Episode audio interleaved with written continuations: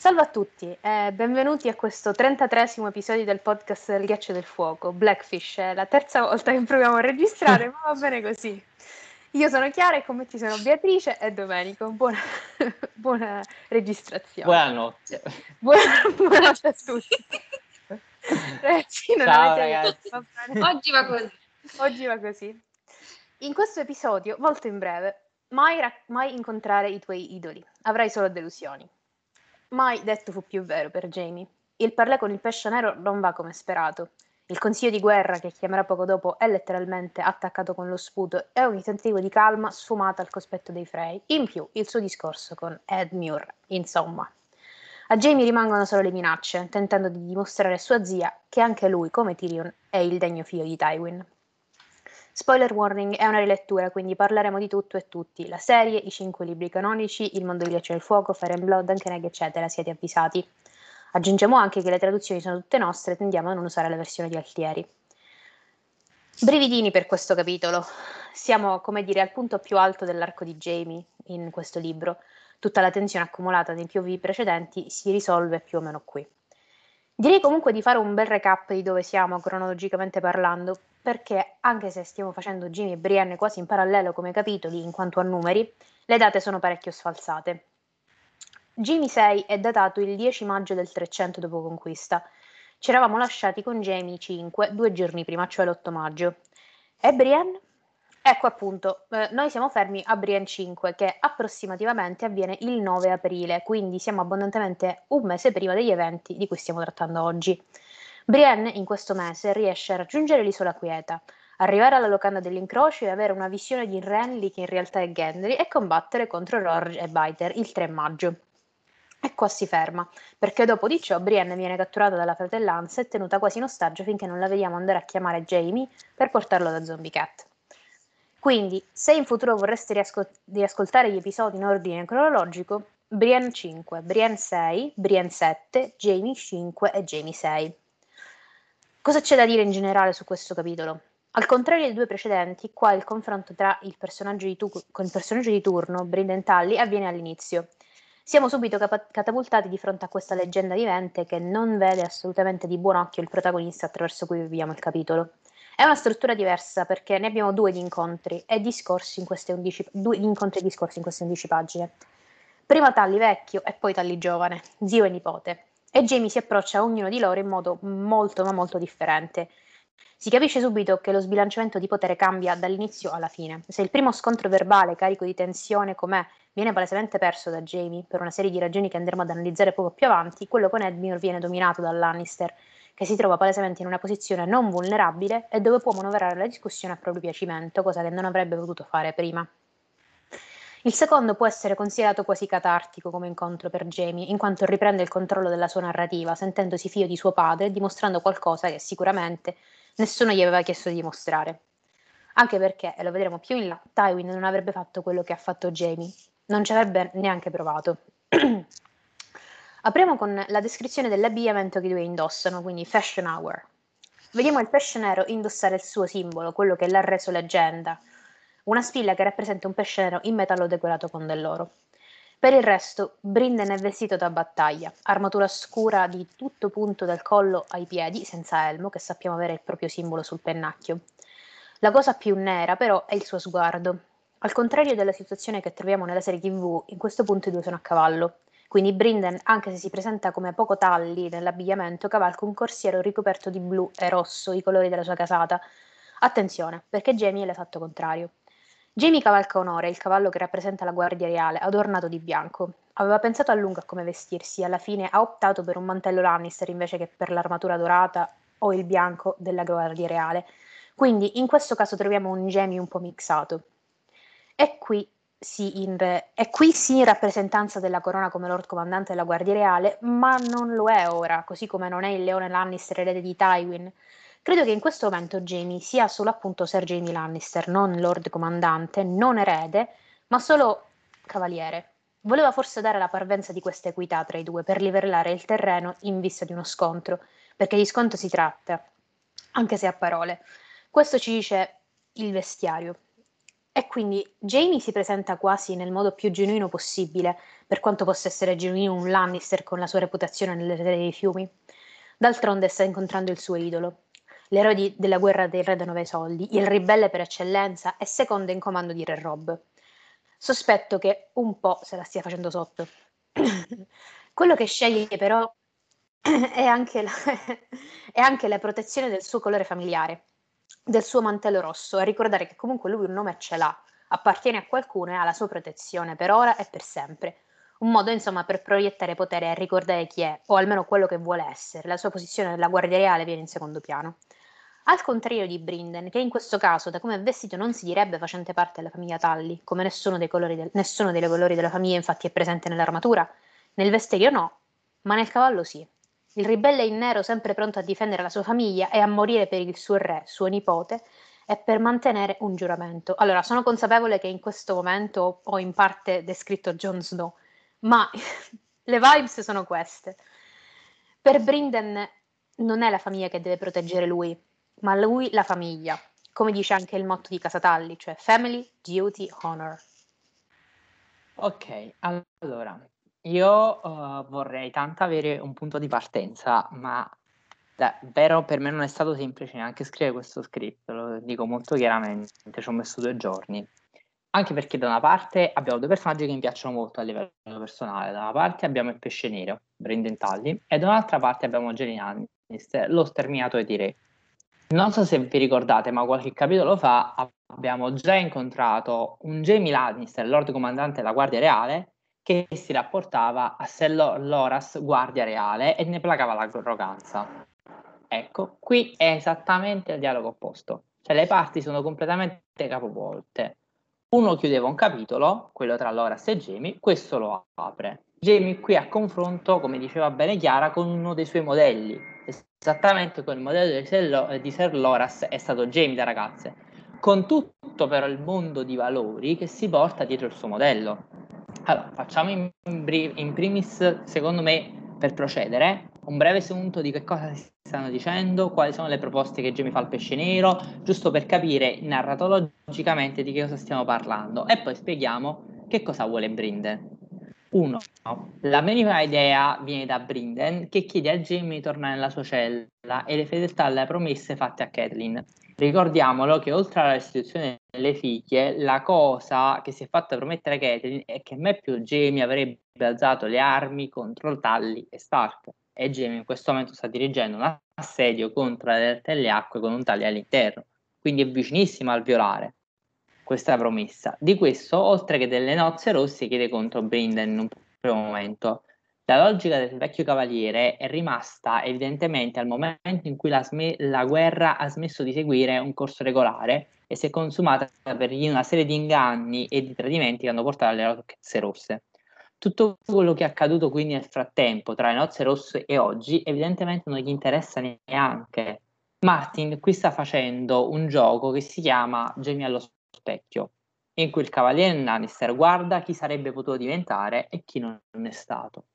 Oltre a marcare quindi una serie di valori e a sottolineare la distanza etica e cavalleresca che vi è fra il vecchio Tully da una parte e il giovane Lannister, viene anche presentato la prima volta, per la prima volta, Jamie confrontarsi con un personaggio nel suo POV che è un avversario di guerra completamente alieno ed avverso alla sua parte politica e militare, cioè non condivide nessun valore.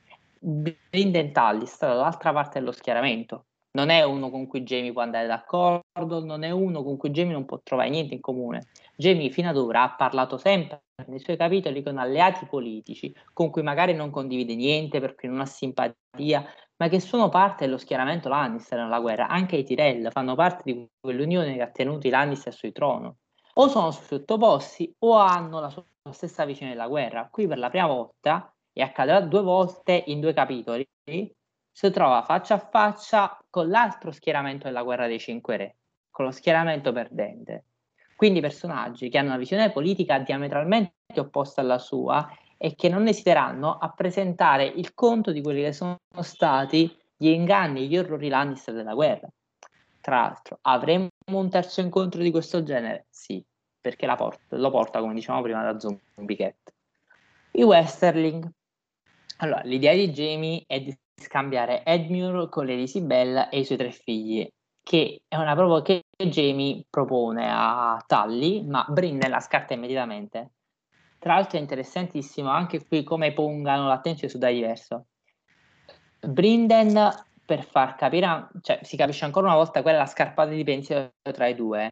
Jamie Lannister parla di Lady Westerling e dei suoi tre figli. Brinden risponde: Io la regina del nord non ve la do. Cioè la visione è esattamente opposta. Questa è una cosa che spesso i lettori del banchetto dei corvi prendono, perdono, cioè noi da lettori del banchetto dei corvi perdiamo completamente di vista. Ma Brinden, anche in questa fase, quando Jamie lo incontra, sta tenendo fede alle prospettive politiche che erano di Rob, del suo re nipote. Lui è il gran maresciallo delle Marche meridionali del nord e come tale sta difendendo la più grossa piazzaforte del nord nei fiumi dopo Arrenal, con all'interno la regia del nord. Per cui in verità per lui Lady Sibel non è una donna con tre figli, ma è, effettivamente è la mamma della regia del nord. Mentre per Jamie si parla quindi di una famiglia anche in mezza, in mezza rovina di nobili dell'Ovest, con tutto quello che sappiamo, anche perché la di Sibel poi è una meggera, in verità, quasi senza valore, se non semplicemente per Jamie per il fatto che sono per principio alfieri di casa Lannister, quindi casa Lannister li deve tutelare e deve togliere da quel castello, invece dall'altra parte abbiamo evidentemente uno che sta difendendo la, sua, la vedova del nord. Poi però di come, in verità, di come funzionano le cose nella geopolitica dell'Ovest parleremo al momento quando parleremo dell'Ovest nei video dell'Ovest, perché c'è molto da dire su come il principio di difendere una casa dell'Ovest semplicemente perché dell'Ovest è molto radicato in casa Lannister. Ovviamente questo presuppone che però da parte di Jamie, messi in salvo quelli che Jamie considera ostaggi del castello, quindi Westerling, il castello sia con dentro Edmure e Brinden, possa essere attaccato e distrutto. Cioè la logica è questa alla base di questo ragionamento. Se io tolgo gli alfieri dell'Ovest lì dentro, posso attaccarlo. Terzo punto, resa incondizionata del castello. A Brinden viene proposto di ammainare le bandiere e rendere il castello in cambio della, di un salvavita per sé e per i suoi uomini. Il problema è che anche qui, come su tutte le proposte di Jamie, quella che pesa è una questione di onore e di tradimento e di trattamento, di tra- trattamento riservato agli Stark e ai Lannister e ai tali sottomessi. Qui Brinden è serio nella sua preoccupazione di essere trascinato come Stark dal prodo del re. Cioè l'idea Lannister del nessuna pietà per gli sconfitti è evidentemente talmente palese a tal punto che non è pensabile per Brinden una resa in cui i vinti vengono trattati onorevolmente. Cioè i Lannister sono feccia e trattano chi, quelli che sconfiggono come feccia. Tra l'altro, qui faccio una piccola nota che non sarà probabilmente piccola. La controproposta che fa Jamie è il nero alla barriera, che non è una prospettiva terribile per il pesce nero in verità. La cosa che non lo convince è che ci sia Jon Snow Lord Comandante. Cioè, lui dice che Catelyn non si è mai fidata di John, non capisco perché a me questo fatto che il bastardo di Eddard Stark sia Lord Comandante dei Guardiani della Notte dovrebbe essere una sicurezza sulla mia vita. Cioè avviene nuovamente quella cosa che diciamo prima che, dice, che dicevamo prima e che Cersei diceva nel concilio ristretto. La nomina di John è vista come un rigurgito pro Stark per Cersei alla barriera, ma guardando da una prospettiva tali, che è evidentemente la prospettiva di Catelyn e degli altri tali, la presenza di John non è per niente un'assicurazione, anzi è stata una minaccia ai legittimi eredi di Grande Inverno e del Regno del Nord. Ecco, ora a me quando parliamo di appoggio tra il ramo Snow e il ramo Tully in favore degli Stark, viene in mente questo dialogo oltre alle remore di Catelyn a per cui io non riesco proprio a immaginare una trama nel nord per Lady Stoneheart a sostegno di John, anche con il testamento, e trovo anche, qualcuno ha detto nei commenti, provo, trovo poco plausibile che Desmond Grell, pur avendo ricevuto informazioni sul testamento di Rob da Edmure, che è l'unico Talli che tra l'altro in questo momento sa le cose, possa andare al nord a fare da tramite verso Jon Snow. Cioè un'alleanza Talli-Snow la vedo lontanissima, perché sono due parti diverse, opposte, due correnti diverse all'interno dello schieramento Stark. A me davvero questa sembra una cosa poco plausibile. Narratologicamente quadra, cioè una cosa che potrebbe quadrare. Non dico di no, cioè potrebbe tranquillamente passare Desmond Grell le informazioni, però io la troverei una forzatura di trama e sinceramente Martin però le fa le forzature di trama eh? E sono più orientato a pensare che i, tra- i talli vivano, viveranno la loro lotta nei fiumi in cui hanno comunque dei grossi margini di appoggio piuttosto che salire al nord o provare a entrare nelle prospettive dinastiche del nord onestamente. E questo vale sia per Brinden Talli che per Lady Stoneheart a questa altezza.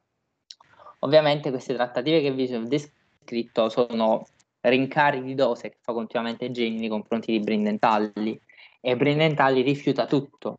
Ovviamente quindi sono trattative che sono tutte destinate a finire malissimo, cioè nel momento in cui lo sguardo truce di Brinden guarda Jamie. Il pesce nero non arretra per un momento, come si suol dire non fa neanche il passo indietro per prendere la rincorsa, ma il problema è cosa vuole. Cioè la sua prospettiva è disperata, su Delta delle Acque sventola il Metalupo e la Trota, ma il castello è una roccaforte unica circondata da. Vuole andare, dove, tra tre eserciti, dove vuole andare a pareare quindi il pesce nero? Brinden qui non è semplicemente un cavaliere vecchio e cocciuto che fa le cose senza pensare, pur sapendo che il suo dovrà, che il suo castello dovrà cadere e non si arrende. La sua non è tanto conciutaggine personale, ma, qua, ma quanto perché fa riferimento a un sistema valoriale altro in confronto a quello della netta utilità e dell'utile agire politico che Jamie ha messo in campo fino a questo momento nelle terre dei fiumi. La, dif- la differenza di sistema si rende, come già diceva Chiara, nei due abbigliamenti. Brinden è vestito tutto punto, un'armatura da combattente, l'emblema del caso della sua casa sul destriero, mentre Jamie neanche ci crede lontanamente di poter rappresentare qualcosa che, al livello, eh, che a livello del suo modello. Tant'è vero che alle fine mi decide di mettere una giubba di cuoio e un mantello rosso, cioè una roba un po' Lannister, un po' anche no. Tant'è vero che alla fine prova a vestire, la, la, non ci prova neanche a vestire l'armatura Lannister, per cui è un ruolo in cui si entra sempre più fuori, ma non riesce neanche a mettere l'armatura della Guardia Reale che ho usato finora. Cioè l'onore di fronte a Brindentali sa di non potersi neanche freggiare il titolo onorevole. Tant'è vero che a un certo punto viene fuori il discorso di onore, lui dice è un cavallo onore. Nella sua testa mh, non pensa quindi neanche ad atteggiarsi a guardia reale, a una carica collegata a un senso e dei principi che Talli potrebbe apprezzare. Tutta la prima parte del dialogo dei due gioca sul concetto di onore tradito, tra l'altro. Il pesce nero sembra fuori dal mondo in quello che dice, per noi che abbiamo una prospettiva ormai che è quella del banchetto dei corpi, una prospettiva Lannister, come quella di Jamie, che tra l'altro è una prospettiva spassosissima. Io questo dialogo ogni volta che lo leggo lo trovo divertentissimo, perché è divertente guardare tutto quello che passa nella testa di, G- di Jamie quando gli, gli nominano Tywin, lui dice, eh, una prospettiva, possa il padre giudicarlo equamente. Eh, questa è proprio una brutta cosa. Poi, che cosa è l'onore? L'onore è un cavallo, lui tutta questa cosa, serie di cose da demente che non può dire sono esattamente io quando andavo a fare gli esami universitari del professore, io non sapevo gli argomenti, mi venivano le cose più assurde a dire in quel momento e, e non avevo idea. Non penso però che sia giusto considerare vanamente provocatorio quello che dice Brinden, anche nel senso d'onore, chiedersi dove sono le due fanciulle Stark, chiedere cosa sia il giuramento fatto alla nipote e se Jamie sia venuto a riprendere la sua, se- dalla sua cella, come dicevo, fanno tutti riferimento a una prospettiva altra della guerra che abbiamo perso con i POV di Kathleen e che qui riprendiamo. Siamo quasi ad un anello che aveva fatto nascere il capitolo di Jamie dal punto di vista di Kathleen a Delta e le acque e ora si chiude con un altro tagli sul ponte del, ca- del levatoio di quello stesso castello. Cioè, a tal, eh, ciò è a tal punto vero che i due capitoli successivi a questo di Jamie, il lettore, noi lettori, li possiamo considerare quasi un appendice, una roba venuta dopo, un'aggiunta per concludere la campagna militare, per fornire la sfumatura verso un nuovo sestante narrativo di Jamie che si aprirà se Martin riesce a finire il libro. L'idea qui è comunque che si stia chiudendo qualcosa con questo capitolo e che il resto è, è un rimasuglio, sono una serie di questioni da chiudere ma Jamie si apre partendo dalle telle acque e si chiude tornando dalle telle acque. E Jamie è qui lo, scorale- lo, scolaretto che non ha svolto i compiti che gli erano stati assegnati per casa e ora si trova faccia a faccia con la maestra che gli chiede conto dell'analisi logica che non ha fatto. Si sente anche offeso, oltre che veramente umiliato, ma la prospettiva del pesce nero è diversa, la prospettiva di Brindentali è quella di chi ha visto la sua famiglia deprivata di tutto con l'inganno, ha visto uccidere il suo re, i suoi familiari, non in una guerra come quelle che ha conosciuto con il re da nove soldi, ma in una serie di vilissimi trucchi. Ed è lì che non può più tornare indietro, non può non può sottomettersi ai nemici, non per consciutaggine, fin dalle nostre rosse, se non un po' prima, sa che il regno del giovane lupo è trapontato, ma lui non può sottomettersi. Il pronipote è stato ucciso, sua nipote è morta, tutta la sua famiglia è distrutta con l'inganno, per cui si rende conto che la guerra è persa, ma non può mollare quello che resta nella mano di un avversario così poco onorevole, vile quasi. Jamie gli fa una panoramica. Westerling sono stati perdonati, possono uscire dal castello, Arrenal è caduta, l'ultima roccaforte, l'altra, l'altra piazzaforte pro Stark è Raventriorl. Il regno del giovane lupo non esiste più ed il suo re è morto. Perché combattere ancora? Ma proprio in questo non avere più niente sta la forza di Brendan Tully. È un, un guerriero senza famiglia. Il volto fino all'inizio ci viene descritto come duro, ma è stanco, ha gli occhi di pietra, la fronte aggrottata, è vecchio. E la cosa migliore che può sperare è tenere delta delle acque fino a quando può. In verità il suo intento sospetto, e secondo me ho ragione in questo, magari poi ne parliamo, è proprio che il castello sia attaccato e distrutto. Se l'esercito non dovesse attaccare, godrebbe ovviamente il vedere morire quelli che considera evidentemente dei poveri deficienti fuori alle sue mura, cioè sarebbe felicissimo. Se lo attaccassero come lui si augura, il castello sicuramente a un certo punto cadrebbe e lui e la guarnigione morirebbero passati a filo di spada. Ma questo prospettiva non lo spaventa per niente, per il semplice motivo che tutto quello che può chiedere ormai la sua vita stanco e vecchio è di morire bestemmiando il nome di Lannister e vendicando il sangue della sua famiglia. Per cui ogni spada infilzata in una cappa oro e rosso sarebbe comunque un omaggio al sangue dei talli sotto le acque. Jamie, sì, sto portando acqua al mio mulino. Jamie cercherà di farlo, cerca di farlo ragionare. E chi gli dice che moriranno migliaia di uomini, che il sangue, Talli o Lannister sarà lo stesso colore, ma lui risponde che moriranno migliaia di Lannister per centinaia di Talli e che questo è ciò che conta per lui. Brinden ormai è tempesta cieca, non è il pesce nero, non è la pecora nera, è semplicemente un animale ferito e cieco di rabbia, che nella sua fredda feroce vuole la rovina totale. Cioè l'idea è, io ve lo, l'idea è proprio ve lo diamo questo cazzo di castello, ve lo daremo, ma ve lo diamo in rovina, devastato, distrutto. Delta, Delta delle acque non deve rimanere niente. E Monfrey, come tutti i Lannister e i loro aliati, saranno vincitori, signori, ma non dovrà essere nient'altro se non un signore di rovine. E sì, evidente, ovviamente Edmure lo impicchiamo pure, non è giusto che né lui né Edmure sopravvivono alla fine dei tagli nella prospettiva di Brinde, non c'è niente, Edmure ovviamente non è d'accordo, ma questo Brinde non lo sa. Nella prospettiva di Brinde non c'è più niente per cui vivere. Il pesce nero, la pecora nera, ama così tanto la sua famiglia che non pensa valga la pena, la pena sopravvivere alla sua rovina nella casata. E questo ha molto in comune con Maestro Emon, se ci pensiamo. L'idea è quella di andare all'inferno, questo vuole, ma non prima di aver strascinato con sé tutti i guerrieri uccidendoli fino all'ultimo. Solo a questo mira il pesce nero, lasciare demolire pezzo pezzo il castello di famiglia e se non può essere la sua famiglia, delta gli acque tanto vale buttarlo giù e tirare tutte le pietre una a una in faccia a quella faccia di furetto di Edmond Frey. Questo è quello che vuole il pesce nero, secondo me. Sto prendendo appunti. Cioè, dobbiamo parlare di molte cose alla fine episodi. Sì, io una pagina piena. Comunque, eh, quello mi ricorda tantissimo il discorso di Bucket Wall durante la camminata di Stannis esatto. verso esatto. il Grande Inverno. È uguale, cioè, sì, sì, ma secondo me l'aspettiva è quella. Vita, basta che uccidano i nemici, punto. Sì, sì a me... Perché...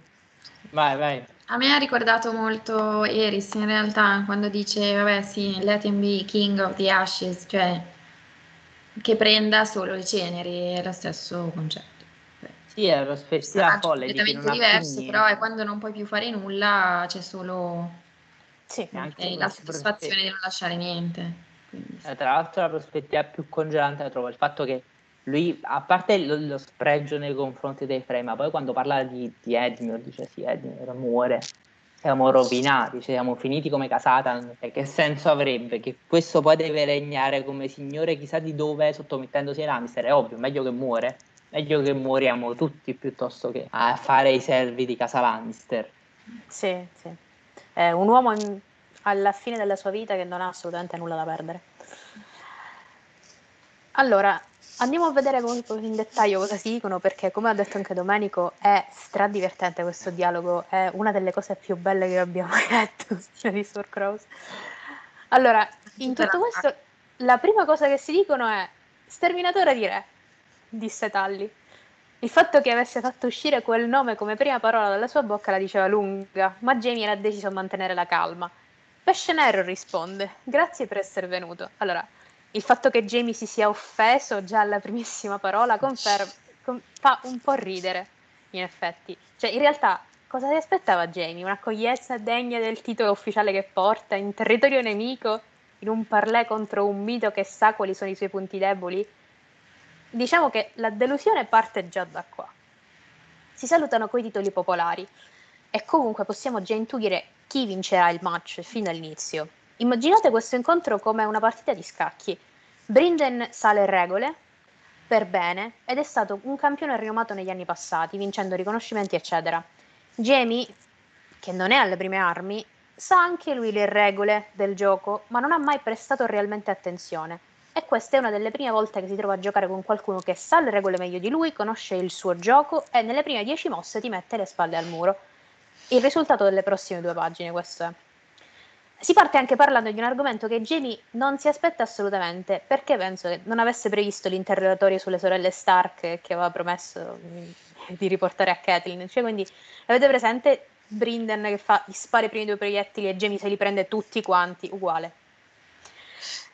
Dice, deve proprio farmelo dire, deve farmelo dire per forza, fa, non le ho. e le frecciatine continuano e il pesce nero si sta divertendo da matti, ma io non ne sono sicura. Sa dove far male e costantemente devia la conversazione verso argomenti altri rispetto all'assedio. Anche perché non ha nulla da perdere, come abbiamo già detto, sa come funzionano queste cose e soprattutto dei Lannister e dei Frey non gliene frega una mazza. Jamie riesce comunque a essere quasi ironico nei suoi pensieri, come sempre, anche se c'è della tensione nell'aria. I suoi POV sono quasi divertenti per la quantità di situazioni e battute che portano, anche senza volerlo, una risata alle labbra del lettore. Badate bene qua, il fantasma di Kathleen aleggia sempre, più pesante nell'aria. Questi ultimi POV saranno pieni di riferimenti dall'inizio alla fine.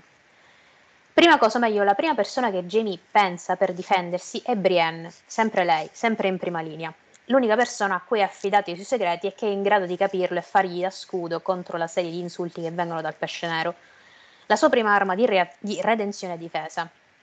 Gli era balenato nella mente di parlare di Brienne e della spada che gli aveva donato, ma il pesce nero lo guardava come lo aveva guardato Eddard Stark quando lo trovò sul trono di spade con il sangue del re folle sulla lama. Ned Stark non è la prima volta che sentiamo questo nome nei capitoli di Jamie l'uomo a cui Jamie torna sempre quando si tratta di essere giudicato. Quando si sente giudicato, che sia secondo lui giusto o ingiusto. Lo sguardo di Stark sempre impresso nella mente fin dal giorno in cui l'ha trovato seduto sul trono del re che aveva appena ucciso.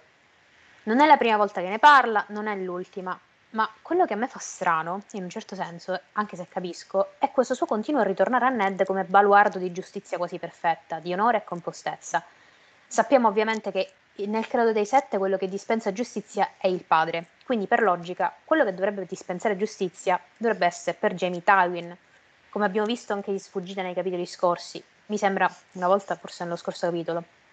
In questo caso non è così. La figura di Ned nell'immaginario di Jamie, la sua eredità, l'immagine che ne proietta di Lord Stark nella sua mente è così potente, così forte che Ned diventa la personificazione del giudizio. Con quale diritto il lupo giudica il leone, con quale diritto? Jamie 5 Storm of Sword. Questo sta a intendere non solo che la famosa frase sul giudizio del lupo sul leone se la dica anche per scollarsi un po' di sensi di colpa di dosso, che qua si sentono come macigni in alcuni tratti del discorso, ma anche che Ned Stark è leggenda. Ned Stark ha lasciato così tanto segno che è difficile immaginarsi un futuro in cui non sarà ricordato da generazioni future e non credo di stare esagerando. Anche il Lannister, che agli occhi del mondo ha peccato di più, lo vede come personificazione pura di giustizia e onore, cosa che però sappiamo non essere vera, noi che abbiamo letto i suoi pensieri nei Game of Thrones, o forse sì, non si sa. In giro le opinioni che ho letto sono varie, quindi alla domanda pensa, perché pensate che il giudizio di Ned conti così tanto per Jamie, vengono date risposte del tipo penso che sia perché Ned è come una personificazione del cavaliere onorevole per lui, chi vorrebbe essere. Non credo che ne sia pienamente consapevole. In realtà però non sono d'accordo perché Ned non è mai stato un cavaliere e Jamie lo sa. Non è il cavalierato di Ned che impressiona Jamie, quanto l'onore e l'austerità che trasmette la sua figura. È perché è Ned a trovarlo sul trono, la personificazione di tutto il giudizio che ne è scaturito. Esatto, questo che c'entra il punto, per esempio. Qualcun altro dice: strano che sia Ned e non Arthur Day che lo ha nominato cavaliere, quello che viene in mente quando si tratta di giudizio e kingslaying. O forse ha visto come Dane ha compromesso la sua morale al servizio del re, mentre Stark non l'ha mai fatto, principi molari inflessibili. I sensi di colpa comunque legati a Dane sono diversi rispetto a quelli legati a Stark, anche se sempre nell'ambito di voti e cavalierato. Più sotto, sempre nella stessa discussione, Jamie non ha mai avuto a che fare con il giudizio effettivo di Dane, anche, anche perché non l'ha mai più visto. Dane è più legato alla sfera dei sogni. Comunque, Arthur Dane o meno, Ned è per Jamie un punto di riferimento, così come lo è anche stato il pesce nero, fino a qualche momento fa. Potete ovviamente essere d'accordo o meno su, con me sul fatto che Ned sia un punto di riferimento per Jamie, ma con Brinden questo non si discute. Un cavaliere che ha alle spalle grandi imprese con un fo- nome fighissimo che non ha quasi mai disonorato. Digressione finita, ora torniamo al POV. Il topic principale l'ha resa di River ai Lannister, o meglio ai Frey, che però hanno reso questo assedio un circo. Brendan Tunley non ha mai riso. Anche i patetici e inutili tentativi di Ryman Frey di impiccare le rete di Delta delle Acque sono letteralmente un buco nell'acqua. Ricordiamo al gentile pubblico che a questa altezza se Ryman e le rete delle gemelle stanno messi benissimo, devo dire, benissimo. Se loro hanno Edmure, Brendan ha comunque la di Sibella e la regina di Rob Stark. Il punto è uno scambio di prigionieri. Un erede per tre donne, tra cui una regina, ricordiamo, ma sono dettagli perché per i Lannister Jay è una semplice lady appena perdonata. Lo scambio anzi è sbilanciato dalla parte di Tully, dice Jamie. Risposta, si parla ovviamente di ritorno dei prigionieri. Come hai riportato le figlie di Lady Kathleen? Eh, Sir Brinden gli rivolse un duro sorriso. Non ti manca fegato, sterminatore di re. Contrattare con i traditori è come costruire sulle sabbie mobili, però. Kat avrebbe dovuto sapere che è meglio non fidarsi di gente come te. Dice, era Tyrion di cui si fidava. Il folletto però ha ingannato anche lei. Le promesse che ho fatto alle di Catelyn mi sono state strappate sotto minaccia di spada. Aggiunge Brinden. E il giuramento fatto a Eris? Ragazzi, lo distrugge una battuta dopo l'altra, una battuta dopo l'altra, è fantastico. Però posso dire che qua se l'è proprio cercata, cioè veramente se l'è cercata, perché tu, ah no, ma sono state fatte tutto spada, cioè, te, te lo sei andato a cercare mm. su Eri. Secondo ma... me Martin gli mette apposta in bocca una battuta che non è neanche tanto da lui, cioè il fatto che lui vada a dire sì, sono pronto a giurartelo, cioè, ma non so, non la vedo neanche tanto in character, sinceramente. È fatta apposta per sentirsi poi dall'altra parte fare la battuta e dire, mm, cioè, mm. sì. Sì, sì, sì, sì. Forse è la parte di tutto il dialogo che suona forse un po' forzata. Eh, sì, strida un po' questa cosa. Mm. La cosa divertente è vedere ovviamente ogni passaggio Jamie letteralmente disintegrato, un colpo dopo l'altro, senza pause. Jamie non può fare altro che incassare, rendendosi pieno pieno conto di stare giocando una partita di cui conosce poco le regole e a carte scoperte. Quindi dice: La ragazza è stata graziata, Jane. Non, sarà, non le sarà fatto alcun male, avete la mia parola d'onore. La tua parola d'onore? Sir Brinden al suo sopracciglio. Sai almeno cosa sia l'onore? Un cavallo. Ottimo. Quindi battute iconiche nel più sbagliato dei contesti. Comunque, i termini sono semplici per Jamie, che vuole evitare spargimenti di sangue. Resa totale del castello, al servitù sarà concesso il permesso di rimanere al servizio di Lord Emmon Frey, il mantello nero per Brinden Tully. Ti permetterò di prendere il nero, il bastardo di Ned Stark e il Lord Comandante. Eh, è stato tuo padre a organizzare quest- anche questo, dice ovviamente il pesce nero. Catelyn non si è mai fidata del ragazzo, se ricordo bene, non più di quanto si è mai fidata di Tion Greyjoy. Sembra che avesse ragione su entrambi. No, Sir, non credo proprio, morirò al caldo, eccetera, eccetera. Ok, in realtà qua c'è un pochettino da discutere. Tra le uniche volte che vediamo John nominato al di fuori del suo ambiente alla barriera, forse questa è la prima che qualcuno riferisce a Riverrun, che è stato nominato Lord Comandante. Lo stupore, tra virgolette, di Brinden e rabbia, perché John è il bastardo che da sempre dato problemi alla nipote e ora si trova a essere l'unico figlio vivo del marito. Il risentimento è assicurato. Inoltre, per quanto possa sembrare assurdo, per quanto possa sembrare assurdo a Jamie il ragionamento di John Lord Comandante come macchinazione di suo padre, Sappiamo che in parte questa cosa, qualche cosa si sta muovendo per la barriera da King's Landing. In questo momento Cersei in capitale sta istruendo uno dei Kettleblack a compiere la famosa missione Kill Jon Snow, quindi inconsapevolmente il pesce nero in parte ci prende su ciò. Brinden è chiaramente diffidente, essendo da sempre stato vicino alla nipote come, come, un padre praticamente, non può che fidarsi del suo giudizio sul bastardo, dato che su Tion alla fine ha avuto ragione. Eppure la domanda però sorge spontanea. Rob non ha mai parlato di suo fratello con quello che alla fine è stato il suo primo cavaliere? Non ha mai mm, speso una parola per quello che avrebbe designato come suo erede? Non lo so. Comunque, penso che si fidi più di, del giudizio di Catelyn che che del suo re, in questo caso. Perché family duty honor. Mm. Niente può contro la, solu- la risolutezza del pesce nero, tant'è che a un certo punto Jamie dice questo. Non sta andando affatto bene. Ma dai, Ecco, in questo capitolo Jamie si comporta un po' come da idiota faccia da Pikachu, fatto ovviamente in buona fede, sia chiaro, sapete cosa ne pensiamo di Jamie come mente strategica in sviluppo e in azione, però qua è proprio un idiota. Questa resistenza non serve a nulla, Sir, la guerra è finita il giovane lupo è morto, ucciso in violazione di tutte le sacre leggi dell'ospitalità, dell'ospitalità opera di Frey, non mia. Chiamalo come vuoi, puzza di Tywin Lannister, Jamie non poteva negarlo, anche mio padre è morto. Che il padre lo giudichi con giustizia, Ecco, quella è una prospettiva proprio terribile. Allora, io comunque, altra domanda che mi pongo. Come quando Jamie verrà a sapere che le parole proferite da Bolton all'ultimo atto del Red Wedding sono proprio state il suo nome e i suoi saluti? Cioè, come reagire al sapere che lui involontariamente è stato implicato nell'atto più abominevole del secolo in modo molto più personale di quello che pensa? Quanto consapevole era Jamie Lannister durante le trattative con Bolton ad Arrenal? Cioè, sapeva che stava praticamente firmando la condanna a morte di Rob Stark. È famiglia con le sue parole? No. È proprio accorto, quello è il problema. Cioè, lei non, ha, non aveva proprio idea lì, secondo me. E infatti anche adesso con, nella sua testa si giustifica e dice no, ma guarda che io con la morte di Kate non c'entro niente e lo pensa sinceramente, anche perché poi è un suo pensiero interno, quindi non, non si sta giustificando, lo crede davvero, non aveva la più pallida idea, quindi sarà un grosso shock che lo abbiano tirato in ballo. Questo lo scopre nei prossimi capitoli di Winston sì. Winter. Sì, sì. Sarà una batosta. Batosta, sì. Comunque, sì, Rob Stark è stato ucciso al Red Wedding, dice Jamie, ma questo avrebbe potuto anche farlo al Bosco dei Sussurri. Quindi, però, non è questo il punto. Jamie, non importa come sia morto, dice. Comunque, devi essere cieco oltre che menomato, Sera. Alza gli occhi e vedrai il metalupo che sventola ancora sopra le nostre mura. Questa è una diretta reference a questo. Sei sordo oltre che menomato? Trovare la porta dietro di te, Ser. Detto da Cersei qualche mese fa, qualche mese fa. Insomma. Il rimando alla sua recente disabilità è sempre presente quando si tratta di insulti e Jamie non è ancora abituato, come lo è per esempio Tyrion. Comunque, ignora quest'altra stoccata, veniamo a sapere che i Lannister hanno anche Sigard, infatti Lord Mallister ha reso la città in cambio della vita del figlio Patrick. Stessa cosa hanno fatto Bracken e Blackwood, con Lord Titus bloccato a Reventry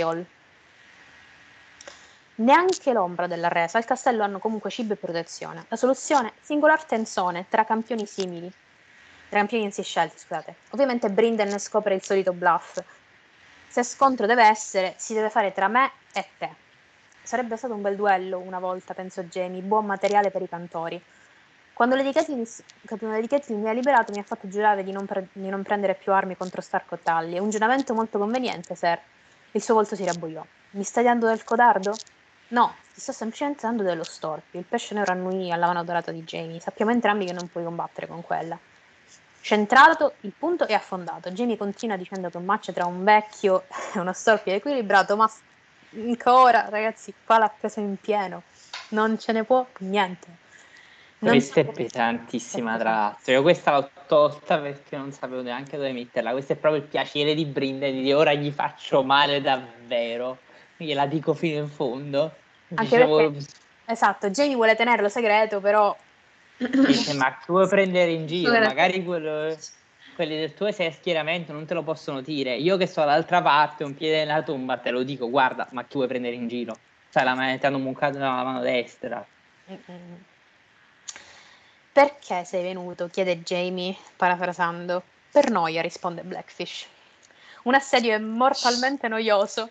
Volevo vedere questo tuo moncherino e sentire qualsiasi scusa che tu potessi offrire per le ultime tue bravate. Erano più deboli di quelli che potessi pensare. Tu deludi sempre, sterminatore di re. Quindi immaginate il vostro idolo che vi dice in faccia sei una delusione. Io avrei pianto. L'umore di Jamie ovviamente lo possiamo intuire dalla prossima interazione con lo scudiero e dai suoi pensieri quando sta tornando al campo. Se non sono ciechi sapranno chi ha, chi ha rifiutato la mia offerta. Avrebbe, prendere, avrebbe, avuto bisogno di prendere d'assedio il castello. Beh, cos'altro, cos'altro c'era? Un, un, altro voto infranto per lo sterminatore di re? Altra merda nel secchio. Jamie decide di essere il primo uomo sulle mura e con questa mia mano dorata il primo a cadere. Al campo Little Louis teneva la briglia eh, mentre Peck gli dava una mano per scendere dalla sella. Pensano che io sia così storpio da non poter scendere da solo? Jamie è devastato, umiliato e con pensieri poco carini in corpo, anche perché ragazzi non saprei come definirli in pubblico. E stop. Insomma, il primo e poi insomma, pensa subito alla morte. Eh.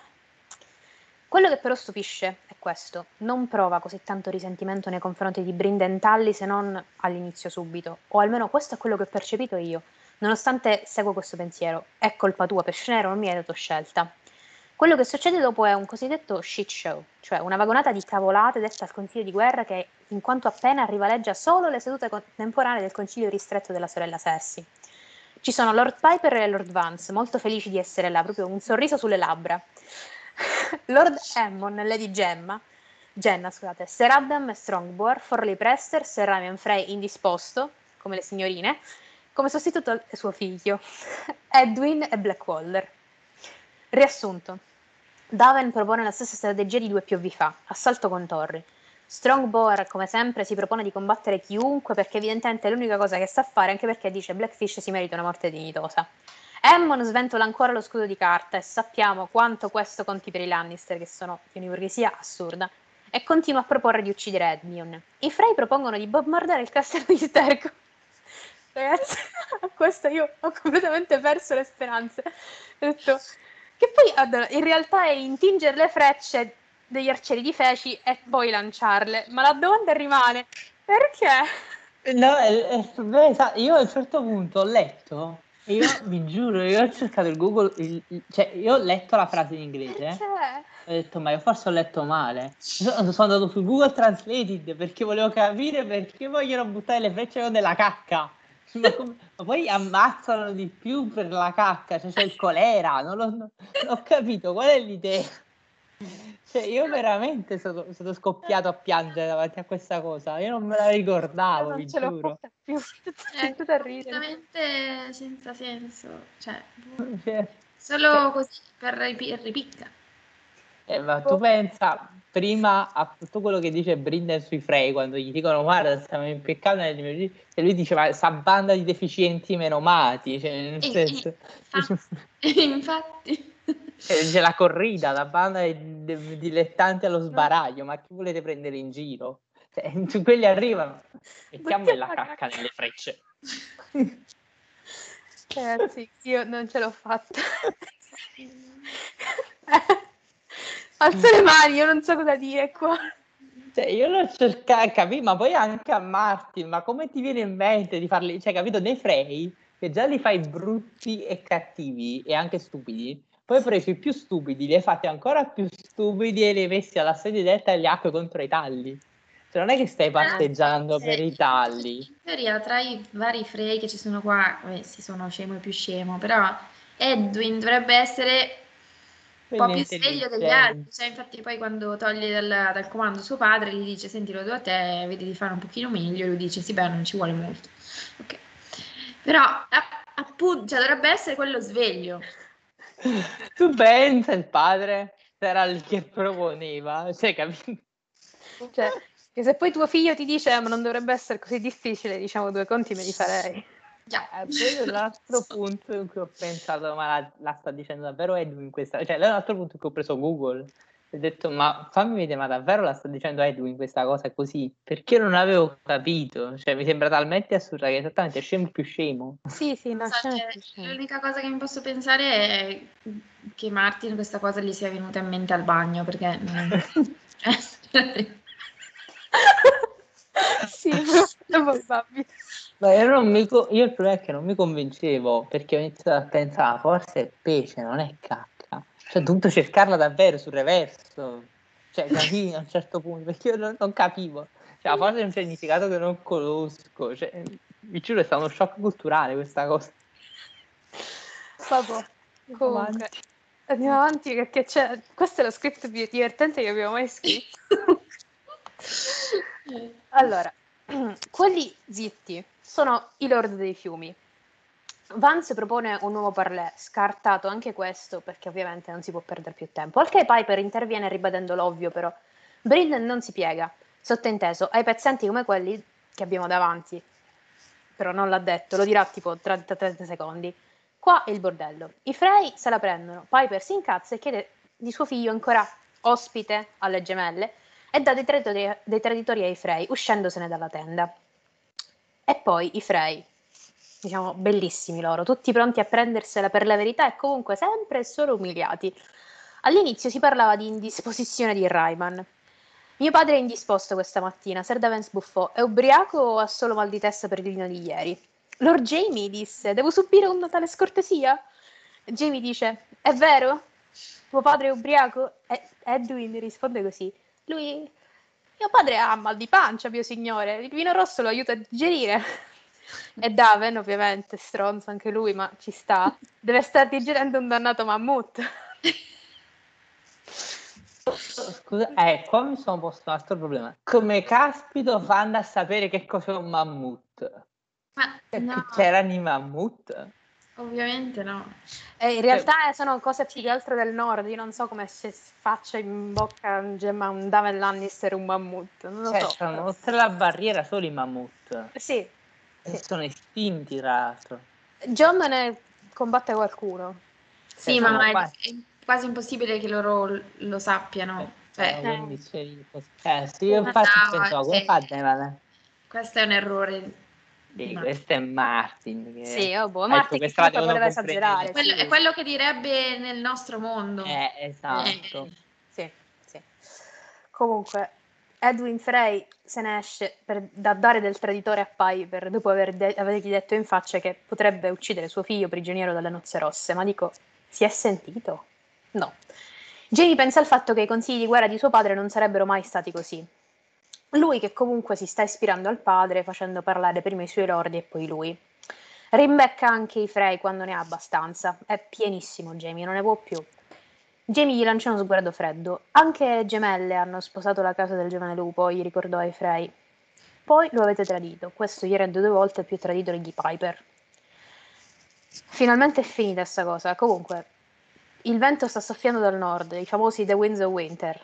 Jamie sta andando accompagnato da Eileen, Strongbow e Sir Lyle a finire quella farsa di Edmure Tully al patibolo. L'accampamento Frey è un macello, un po' come quello di, dei Lannister in A Clash of Kings visto dalla prospettiva di Arya, molto a cui pensare. Tra l'altro, cosa molto divertente, due persone, due ragazzi si sono urinati uno addosso all'altro per girarsi e vedere... ragazzi, perché? Io mi chiedo, ma perché ha fatto questa cosa? Io inizio a essere convinto che l'abbia scritto davvero al bagno, ora che ho pensato anche a questa cosa.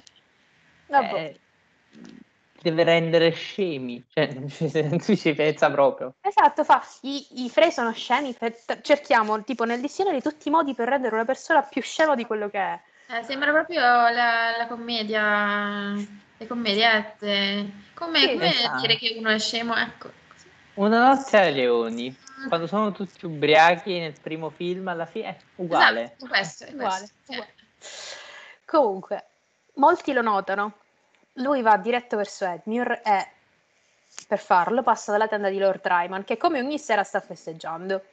Intorno a lui scorse i volti degli uomini che aveva fatto il suo meglio per uccidere nel bosco dei sussurri, dove i Frey avevano combattuto con, con i, sotto i vestiti del metalupo Stark. La sua mano dorata pendeva pesante al suo fianco. Uh, l'unico Frey di cui Jamie si preoccupa è Blackwaller. Insomma, si presenta da Edmure, Edmure pensa che siano là per finirlo e ucciderlo, e invece si ritrova con la faccia nel fango. In tutto questo arrivano Ryman ed Edwin. Mamma mia. No, no, fermati, Edwin Frey arrivò anzipando in vista. Mio padre arriverà più veloce che può, ovviamente. Jamie, devi.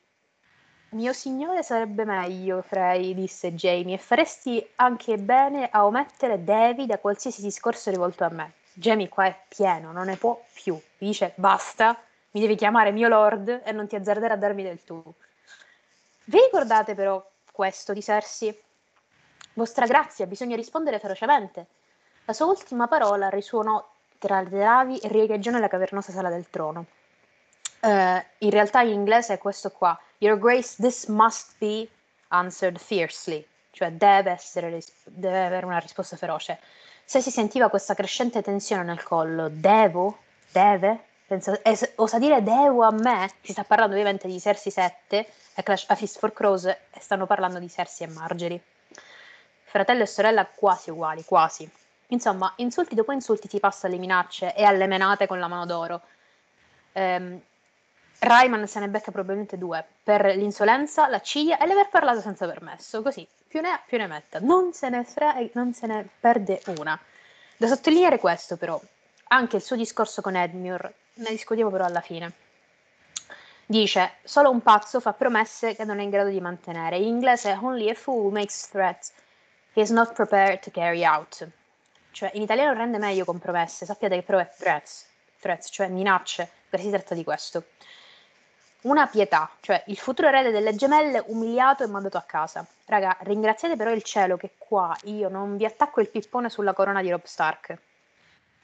Ringraziate il cielo perché io l'ho pronto, però non avete idea, ok? Io ho temuto, cioè su questo io capitolo veramente... Visto che non c'ero. Eh, esatto, a un certo punto... Ah, Vabbè. che è successo? Per momenti migliori viene tenuto in caldo. Comunque esatto. ci sono tutta quella serie di battute sulla regina delle puttane che sono una roba meravigliosa. Cioè, ma veramente un altro momento altissimo di Jamie in cui lui costantemente ha questa testa con la scimmietta dentro che parla e sta pensando a tutt'altro, si trova la gente di fronte. Esatto, tra l'altro dice, tra l'altro dice tu sei, io sono la regina delle puttane, no è mia sorella. Dice, mia sorella sarebbe da che sono la regina. Esatto. Mia sorella avrebbe dato la regina delle puttane. Io, eh, eh, anche. È mia sorella, vabbè. È sempre lei. È sempre lei. La povera Cersei, comunque, veramente. Jamie la, la fa una chiavica in questi capitoli. Eh, vabbè, ma comunque è tipo al punto di rottura. Cioè, in questo momento Jamie probabilmente è tipo al secondo stage della, della fase, tipo rabbia cieca. No. Comunque, sorvoliamo su questa cosa, anche perché domande per dopo per la discussione. Edmi Ortalli, il famoso Fish Malish. Mia, ragazzi. Fantastico questo capitolo. È spaventato. Però ripeto ragazzi, è spaventato come è normale che sia. Non mi prendete in giro Edbior, per favore. Chiede a Jamie il perché del gesto e tenta di difendersi per le sue non azioni durante le nozze rosse. Si parla del figlio o figlia in grembo di Roslyn, sua moglie, ma nemmeno questo si può salvare. Il secondo incontro di Jamie con, Tully, con un Tully vede le dinamiche di conversazione cambiare radicalmente. Edmure, in posizione molto vulnerabile, non può fare altro che annuire ai termini proposti da Jamie, perché Edmure ha qualcosa da perdere e sappiamo anche che è tra i pochissimi lord a cui importa qualcosa dei suoi sudditi. Jamie non si risparmia in questo caso. È come se quest'ultimo incontro fosse catartico per lui una ripresa del potere tramite minacce, minacce che pensa degne di suo padre. Padre che però non avrebbe mai parlato, solo agito. Tywin non si sarebbe mai disturbato di dar da mangiare ad Edmure, di vestirlo e di offrirgli termini di pace. Jamie lo fa, ma al contempo pensa di essersi dimostrato degno figlio di suo padre, come per dire alla zia, che non è là ovviamente, ehi guarda, sono come Tyrion, anch'io sono figlio di Tywin. C'è questa frase che si ripete nei due incontri, cioè Must you make me say the words? And must you make me say the word? The, say it, scusate. Inoltre, a Jamie alla fine non importa di come sembra la gente dall'esterno, tanto che si lascia ascoltare le brutali minacce di Edmure da Pia, da Tomo Seven, tra le ondate di, insomma, assalti di rosso e for, eh, far diventare più rossa la forca rossa, Jamie dice questo. Tua moglie potrebbe partorire prima. Vorrai tuo figlio, immagino, te lo manderò quando è nato con un trabucco. With a trebuchet. Comunque, fine capitolo. Troviamo un Jamie che ordina quello che dopo si scoprirà essere Tom Sette Corde di suonare le piogge di Castamere a Lord di Riverrun. Terrorizzato, conclude con No, non lui, portatelo via da me. Perché? È solo una canzone, dice Jamie. Non può avere una voce così brutta. Mamma mia. Eh, se non ci ricordiamo perché Edgemure non tollera Tom Stevens e, e la sua musica, sentirlo suonare, ci è stato spiegato in realtà nel libro precedente, in Aria 4, Stone Source, in un dialogo che era tra gli uomini della fratellanza, cioè praticamente eh, spiegano che eh, quando Edmure avrebbe dovuto andare a letto per la prima volta con una ragazza, eh, ma aveva bevuto troppo e non era riuscito a concludere niente. E eh, a quel punto Tom aveva composto una canzone al riguardo. Sì, questo è il capitolo in cui Martin ha cacciato dentro di, di tutto, cioè anche, ah, non bastavano le cose di prima, adesso c'è anche la reference a questo. Quindi, insomma, Tom aveva composto una canzone su questa eh, scarsa performance e la cosa ovviamente a Edwin non è piaciuta e infatti in quel capitolo lì di Aria eh, Tom dice ah ma l'ho cantata una sola volta. E chi dice che la canzone riguardava lui? Rigu- eh, la canzone parla di un pesce e anche lì dice sì è floppy fish. Comunque insomma Edmund non sprizza gioia del dover rimanere da solo con Tom eppure è fondamentale che lo faccia anche se lui ancora in questo momento non lo sa. Ehm, è fondamentale che avvenga questo momento in cui sono da soli perché eh, Tom in realtà è, eh, come sappiamo, un infiltrato della fratellanza e in questa scena off screen, cioè quando Jamie se ne esce, le lascia lì da soli a, eh, eh insomma, a, sentire le piogge di Castamere, in realtà ha l'occasione perfetta per mettere al corrente Edmure dei, dei piani della fratellanza e tra l'altro non solo lui, cioè di conseguenza anche eh, il pesce nero e tutti gli altri che adesso sono dentro Riverrun perché a breve Edmure entrerà nel castello e quindi può informare tutti gli altri e concordare una linea d'azione, perché la fratellanza sta pianificando un colpo grosso. E naturalmente questa teoria la conosciamo tutti, è il cosiddetto Red Wedding 2.0. Comunque, già che ci siamo, ricapitoliamo quello che sappiamo o comunque quello che possiamo speculare al riguardo. Allora, il presupposto di tutta la teoria, appunto, è la sete di vendetta eh, di Lady Stoneheart, che viene espressamente mh, citata in Brienne 8 Uh, she wants to feed the crows like they did at the Red Wedding. Fraser and Bolton's eye will give her those as many as she likes. Uh, d'altronde è lo stesso Martin che ha dichiarato che in Wins avremo più morti, più tradimenti e più matrimoni in un'intervista del 2014. Quindi, tra l'altro, delle prossime nozze che sono programmate abbiamo già sentito parlare nello scorso capitolo di Jamie il futuro sposo, cioè Damon Lannister, eh, quando diceva eh, devo sposarne una, cioè di, di Donna Frey eh, tuo padre eh, avrebbe, avrebbe, potuto pure consultarmi riguardo questo matrimonio, così per sbaglio, no? Perché ovviamente eh, Tywin aveva organizzato tutto senza dirgli niente e tra l'altro gli accordi non solo prevedevano di far sposare una Frey a Deven ma anche una a Lancel, però appunto come sappiamo il matrimonio di Lancel con Amerei Frey è già stato annullato perché lui l'ha piantata per andare nei figli del guerriero. Quindi è adesso estremamente importante per evitare ulteriori offese che il matrimonio invece di Deven avvenga il prima possibile e venga subito consumato. Infatti, se vi ricordate, nello scorso capitolo Jamie 5 eh, Jamie pensa, molto più delle sue lacrime, cioè quella di, eh, di Amy, lo avevano turbato gli sguardi duri sulle facce dei suoi parenti mentre stavano in piedi nel cortile. Spero che non intenda prendere i voti anche tu, cugino, disse ad Evan. I Frey sono permalosi quando si tratta di contratti matrimoniali, o direi doverli deludere di nuovo. Allora, eh, quindi, posto che lo sposo è lui, su quale ragazza potrebbe ricadere la scelta? Ce ne sono svariate, anche se Deven ha, insomma, dice di aver ristretto il campo a quelle che stanno per, per avere il primo ciclo, eh, perché dice eh, farei meglio a sceglierne una che non è ancora fiorita o scoprirei probabilmente che Blackwalder è già stato lì prima di me.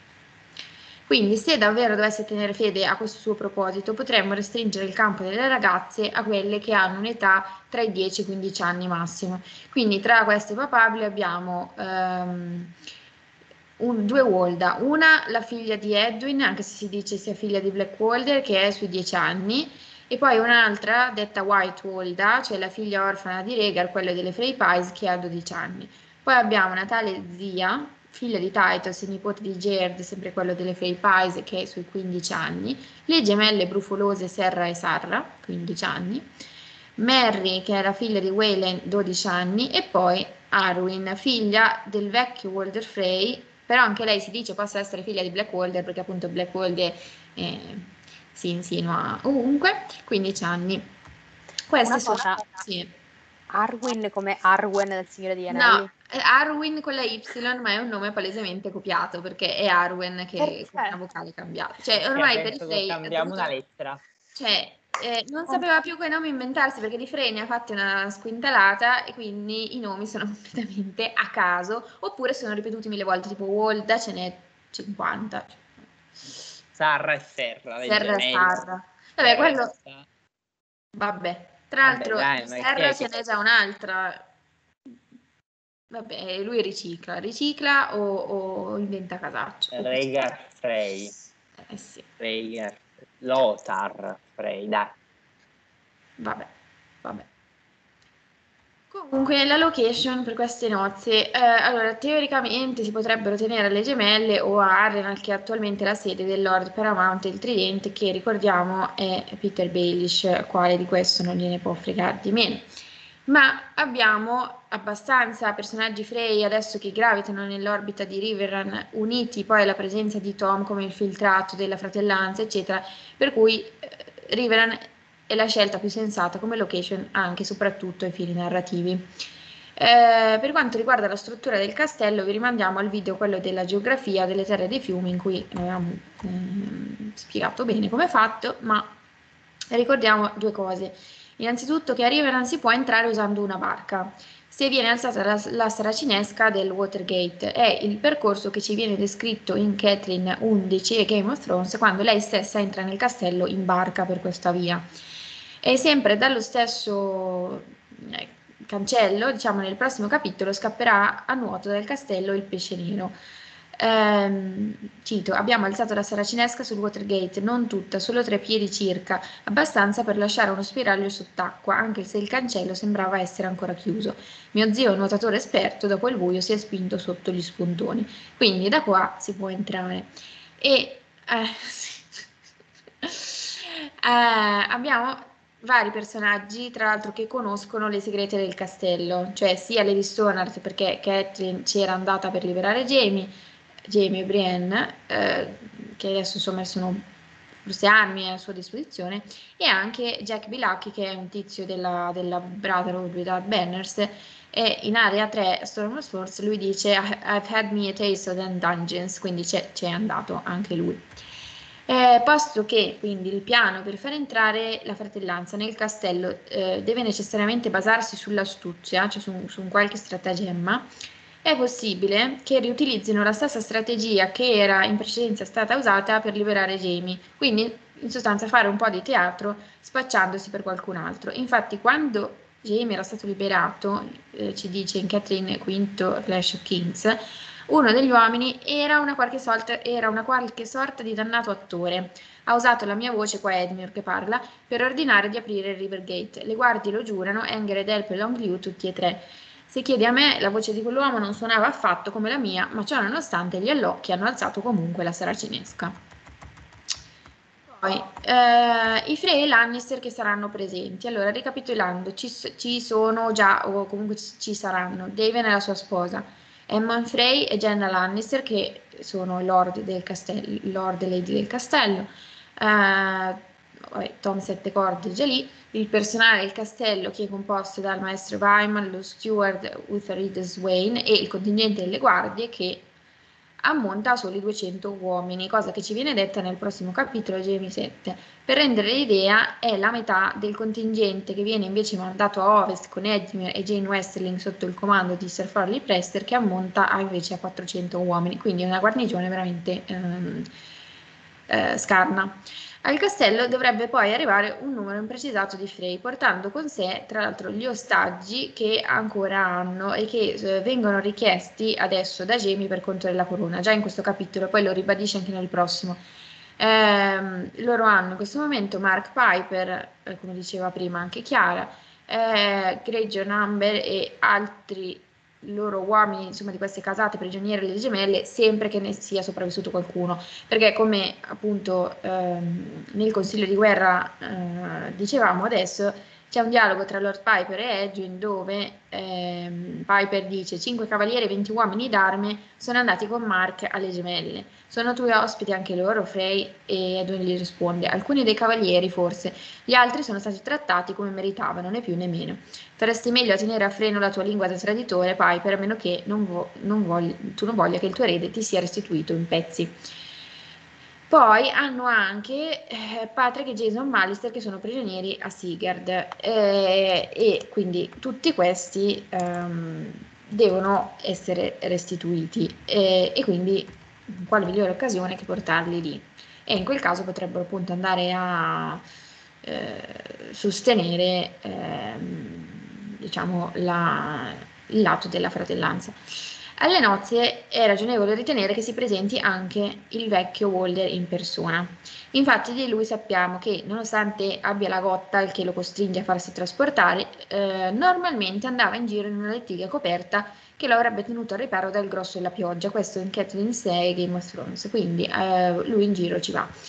Ritiene un insulto non partecipare a un matrimonio, infatti sempre a Kathleen parlando di Ostertagli aveva detto il lord tuo padre non è venuto alle nozze, un insulto per come la vedo io, anche se sta morendo comunque eh, n- non riesce a non fare l'offeso. E recentemente si è recato nella capitale per il torneo in occasione del compleanno di Geoffrey del 298 eh, e dice sempre nella Game of Thrones ah eh, è stato un anno fa non di più. John Arryn era ancora il primo cavaliere sono andato in città per vedere i miei figli gareggiare nel torneo. Quindi se è andato a King's Landing non dovrebbe avere problemi a spostarsi a Riverrun che è ben più vicina. Eh, la sua presenza creerebbe anche tra l'altro un parallelismo se vogliamo con il torneo di Arryn dato che in entrambi i casi abbiamo eh, un, un re o lord fisicamente fragile che un po' a sorpresa si reca ad un evento al quale non ci si aspettava che si presentasse. Eh, oltre al vecchio Walder e a Emmon che è già lì, altri Frey che possiamo auspicare partecipino perché si trovano nell'area geografica comunque delle terre dei fiumi, quindi non Austin ad esempio perché lui è al nord quindi non può esserci, sono Black Walder, Edwin e Lame Lothar. Eh, poi diciamo quali Frey saranno sicuramente presenti e quali no, dipenderà anche da quale ragazza eh, Daven sposerà. Cioè, ad esempio, se scegliesse Walder, la figlia di Edwin, che però si dice in realtà sia figlia di Black Walder, sicuramente sia Edwin che Black Walder parteciperebbero senza dubbio. Uh, un altro presente già all'assedio di Riverrun è Sir Perwin, che tra l'altro sembra l'unico salvabile, poverino, perché anche David nel scorso capitolo diceva Sir Perwin seems a decent fellow, though might as well spare him. Ehm, cioè, insomma, sembra un tizio decente. E non era, cioè, sì, non era neanche presente alle nozze rosse, quindi, insomma, eh, vedremo che fine farà. Ehm, invece, dall'altro lato, la fratellanza e i suoi alleati. Di Tom Sette Corde sappiamo che si è infiltrato a River eh, già eh, da un pochino, da un paio di settimane, forse, e nel prossimo capitolo di Jamie vedremo che lo informa di volerci rimanere con una scusa e gli dice, cioè Jamie dice lui, non eri un uomo di Sir Ryman quando ti ho trovato eh, solo per un paio di settimane. Mi sarei aspettato che partissi con i Frey. E lui, Tom risponde, quello lassù è un Frey, disse il menestrello con un cenno verso Lord Demon, e questo castello sembra un bel posto comodo per passare l'inverno. Eh, notare che su questo Jamie non diciamo, non, non, ha alcun dubbio, cioè non, non, gli salta la pulce all'orecchio, eh, la beve completamente. Poi Tom conosce le piogge di Castamir, le infatti le suona per Edmure su ordine di Jamie, le aveva già suonate nei capitoli di Aria. Tra l'altro, riguardo le piogge di Castamir, ripensandoci, c'è ehm, un verso che è quello Only a cat of a different coat, lo faceva notare l'utente che ricapitolava questa teoria, ma è vero, ehm, in realtà potrebbe forse essere un'allusione anche alla vendetta perpetrata eh, da Lady Stonard, che appunto è una cat con, con un aspetto un po' diverso, no? Mm. Oppure, diciamo, in questo Red Wedding 2.0, altra ipotesi è che la, le piogge di Castamere sia sostituita da una canzone che invece celebra le gesta di Rob, anche se in realtà non se ne conosce nessuna ehm, fino adesso e Martin io penso avrebbe già dovuto stabilirla e non tirarne fuori una nuova in quel momento, quindi non mi piace questa cosa. Ehm, tra l'altro Tom ha già suonato anche al matrimonio di eh, Gatehouse Amy, insomma Emery Frey con Pate, quindi probabilmente diciamo è abbastanza facile che lo ingaggino anche questa volta, visto che è un ministero esperto, è già presente il loco, perché no? Eh, infatti lui nell'epilogo di Storm um, a, al padre di Amy dice ho suonato il matrimonio di tua figlia e piuttosto bene credevo. Quel Pate che ha sposato era un cugino. Siamo tutti cugini a Seven Streams. Non gli ha impedito di rivelarsi un taccagno quando è venuta l'ora di pagarmi perché il Lord tuo padre non mi fa mai suonare le gemelle? Non faccio abbastanza rumore per sua signoria? Gli piace rumoroso, ho sentito. Eh. Insomma, la fratellanza si sta organizzando intorno a Riveran. Abbiamo già visto che la tiene d'occhio perché ehm, già nello scorso capitolo a Jamie è stato detto che gli esploratori riportano fuochi nei luoghi sopraelevati di notte, cioè fuochi di segnalazione, come se ci fosse un cerchio di osservatori tutto intorno a noi. Ci sono fuochi anche nei villaggi, qualche nuovo dio. E Jamie pensa, no, uno antico, Toro secondo Andarion. Eh, in realtà qua, insomma, eh, del dio rosso frega poco, ma in realtà eh, fra- cioè, eh, ci becca sul fatto di la fratellanza che ci osserva e soprattutto eh, è supportata dal popolino.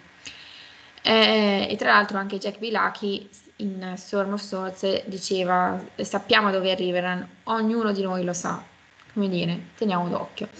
Il supporto che hanno appunto sia da parte del popolo, poi abbiamo i Lord dei Fiumi che formalmente si sono piegati ai Frey Lannister solo perché costretti per, anche per la questione degli ostaggi, ma sono pronti a rivoltarsi alla prima buona occasione. Vedi appunto eh, questo già citato scambio tra Edwin e Lord Piper al Consiglio di Guerra, ma anche nello scorso capitolo eh, Daven aveva detto a Jamie e questi Lord del Tridente possono anche aver piegato, possono anche essersi inginocchiati, ma io credo che i loro cuori siano ancora wolfish, cioè da lupo. Eh, oltre ai Piper e Vance che vediamo in questo capitolo, ci sono i Blackwood, che poi vedremo anche in, eh, nell'unico capitolo di Jamie in A Dance with Dragons, eh, per non parlare poi di tutte quelle casate che neanche si sono presentate all'assedio di Riveron, pur avendo formalmente giurato fedeltà alla corona, Malister, Bracken, Riger, Spage, infatti Jamie eh, sa, dice, eh, pensa i nostri nuovi amici non sono amici affatto, la loro fedeltà non è più profonda della loro pelle. Poi altri uh, alleati sono i Krenogmen, infatti Lady Stonehart, lo, diciamo, eh, si perdono le sue tracce quando svanisce nelle paludi e eh, lo stesso Daniel Frey un paio di capitoli fa diceva Ehm, non mi stupirei se i Grenogren uh, ospitassero uh, i fuorilegge. Poi abbiamo la guarnigione Talli, che dopo la resa di Riveran verrà lasciata libera, anche se privata delle armi, è la proposta che uh, Jamie fa al pesce nero durante il parley in questo capitolo. Ovviamente il pesce nero rifiuta, però poi dopo quando Edmund entrerà nel castello la cosa si farà, cioè ad ogni uomo vengono concessi cibo per tre giorni, i vestiti che ha indosso eh, e viene lasciato libero dopo aver prestato solenne giuramento di non imbracciare mai le armi contro Lord Elmon o la casa Lannister. E Jenna commenterà se sei fortunato un uomo ogni dieci potrebbe tenere fede a quel voto infatti. Eh, sanno comunque che stanno liberando gente che è lì per vendicarsi. Il pesce nero soprattutto diciamo beh lui è un cane sciolto però comunque ehm, diciamo, vale per lui lo stesso concetto del resto della guarnigione. E, e poi abbiamo il branco di Nymeria. Cioè, già ehm, nel prossimo capitolo vedremo che Uh, viene riferito a Jamie che i Lannister hanno perso due sentinelle a causa di questi lupi, cioè i lupi erano usciti dal buio per assalirli, uomini armati in cotta di maglia e pelle cotta e comunque le bestie non avevano paura di loro. Ehm, allora, che questo branco, che è proprio una red herring, cioè nel senso, insomma, eh, insomma, è, è, lasciato lì. Ehm, è messo lì proprio per, per, essere usato. Cioè non è possibile che Martin abbia creato questo, questo branco eh, con mega metalupo, centinaia di lupi a seguito, eccetera, per non usarlo. Quindi deve venire fuori al momento giusto.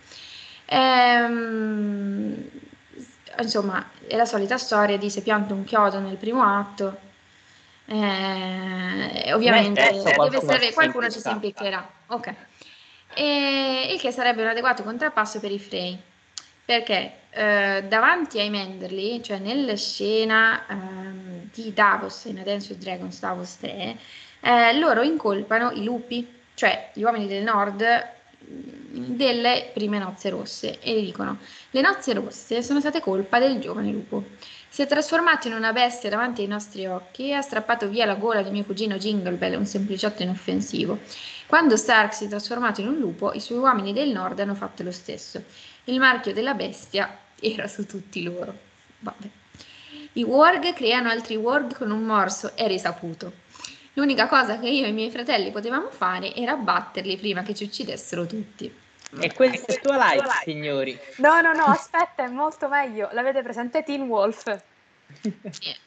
Eccolo, Teen Wolf, questo qua. Sì, esatto.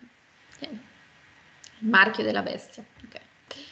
Comunque, eh, se i metalupi dovessero attaccare, eh, tra l'altro, mh, mm, probabilmente sarebbero sostenuti anche dai cani, dei, dei, dei canili di, del castello, perché uh, in Kathleen 2 Storm of Swords, eh, si mh, Cat a un certo punto pensa questo. Uh, cioè, uh, Rob seppe nel momento in cui sentì i canili esplodere, suo figlio era tornato a Riveren, evento grigio con lui. Solo l'odore del grande metalupo grigio poteva generare nei segugi una tale frenesia di abbai e latrati.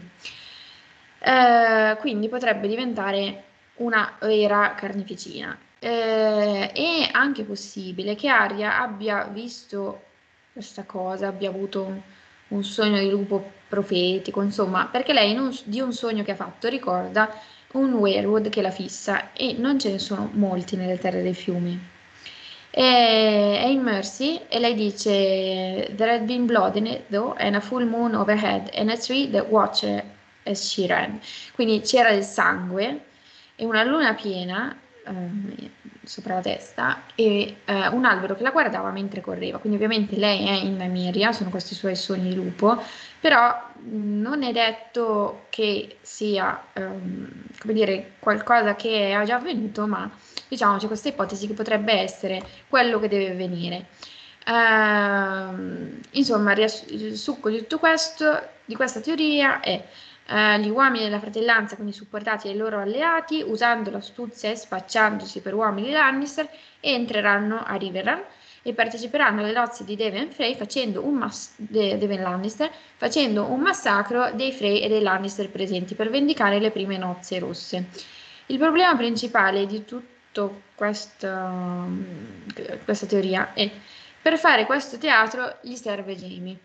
Quindi bisogna obbligarlo in qualche modo a collaborare. Eh, vedremo eh, cosa, eh, cosa, cosa, combinerà gli Stoner con lui. Eh, tra l'altro un'altra teoria avanzata a riguardo vuole che Lemmy Lemon Clock si spacci per Sandor Clegane prigioniero mettendosi il suo elmo perché sappiamo che eh, in Brienne 8 lo ruba dal, cara- dal cadavere di Rorge quindi diciamo diventa lui il falso mastino quindi diciamo potrebbe tornare utile ai fini del, uh, diciamo del, del, del, teatrino fatto per, per, entrare in qualche modo lì. Vediamo. Wow. Vediamo.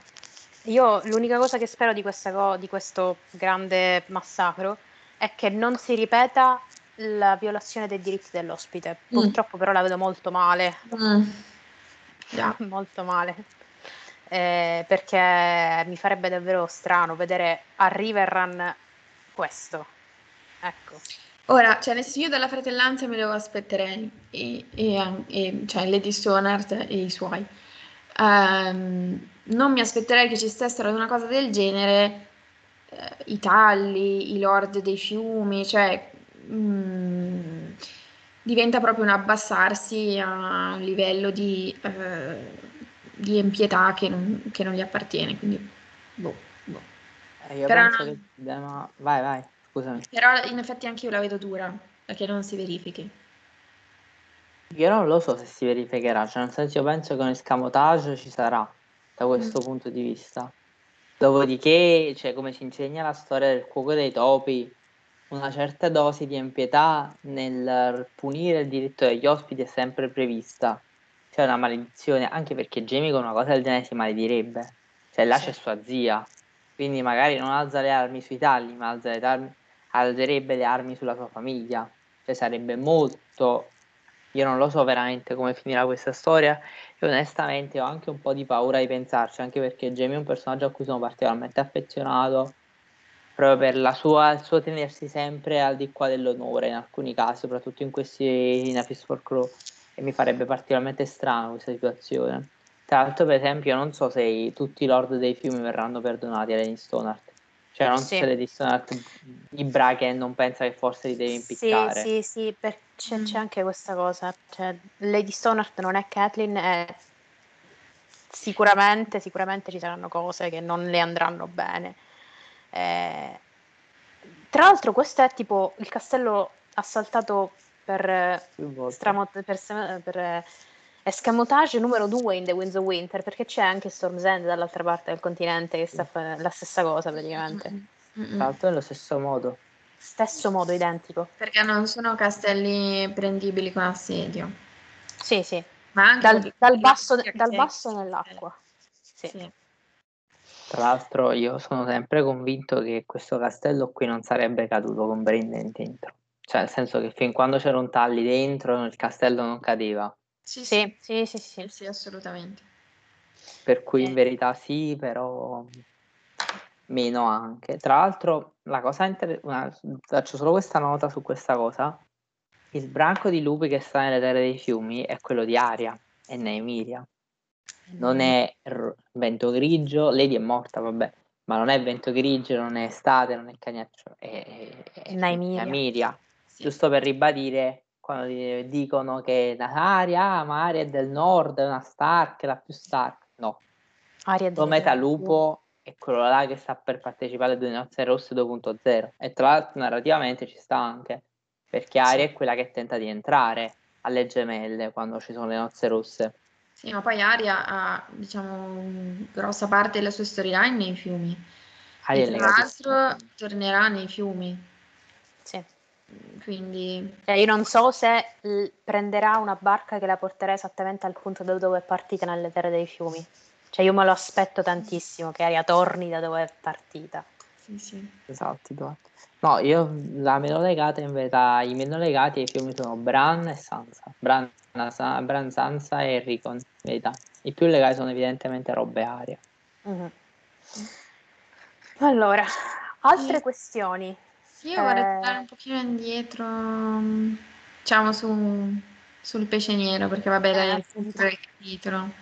No, una cosa eh, riguardo quello che dicevi te, Chiara, su Ned Stark per mm. Jamie. Cioè, praticamente per Jamie, eh, mentre parlavi, mi sono fatta un attimo l'idea eh, che Ned Stark sia visto da lui come tutto il resto dei regni vedono Stannis, cioè c'è la famosa um, battuta di Varys, quello che dice niente così terrificante come un truly just man, cioè un, un uomo veramente giusto.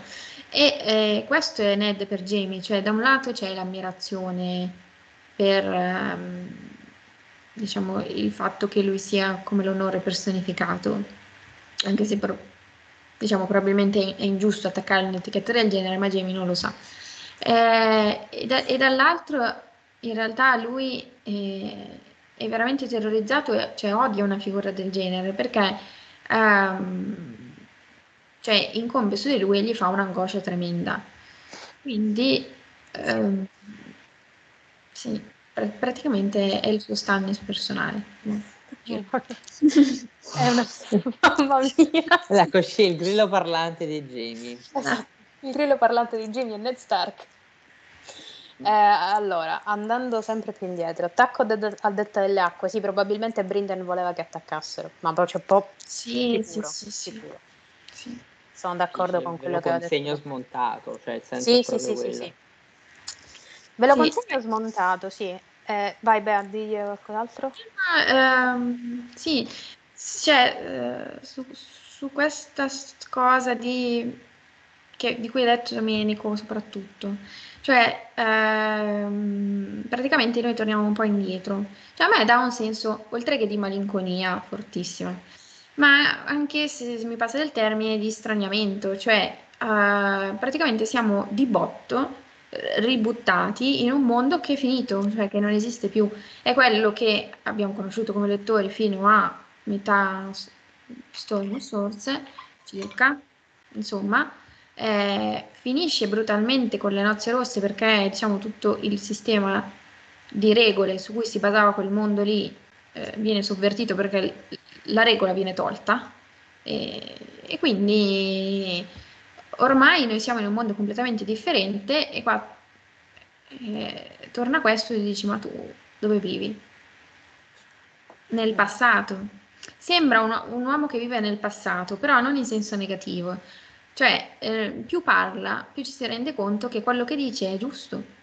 Cioè, è, è logico che lui uh, come dire, stia aspettando le ragazze, cioè a lui è stata fatta, secondo il sistema dei valori che prima c'era, è stata fatta una promessa, è stato fatto un giuramento e è ancora lì ad aspettare che, che venga compiuto, cioè quindi mh, mm, è, è, un effetto abbastanza, cioè, che, ti, che ti lascia... Straniante. Molto, sì, sì straniante. straniante.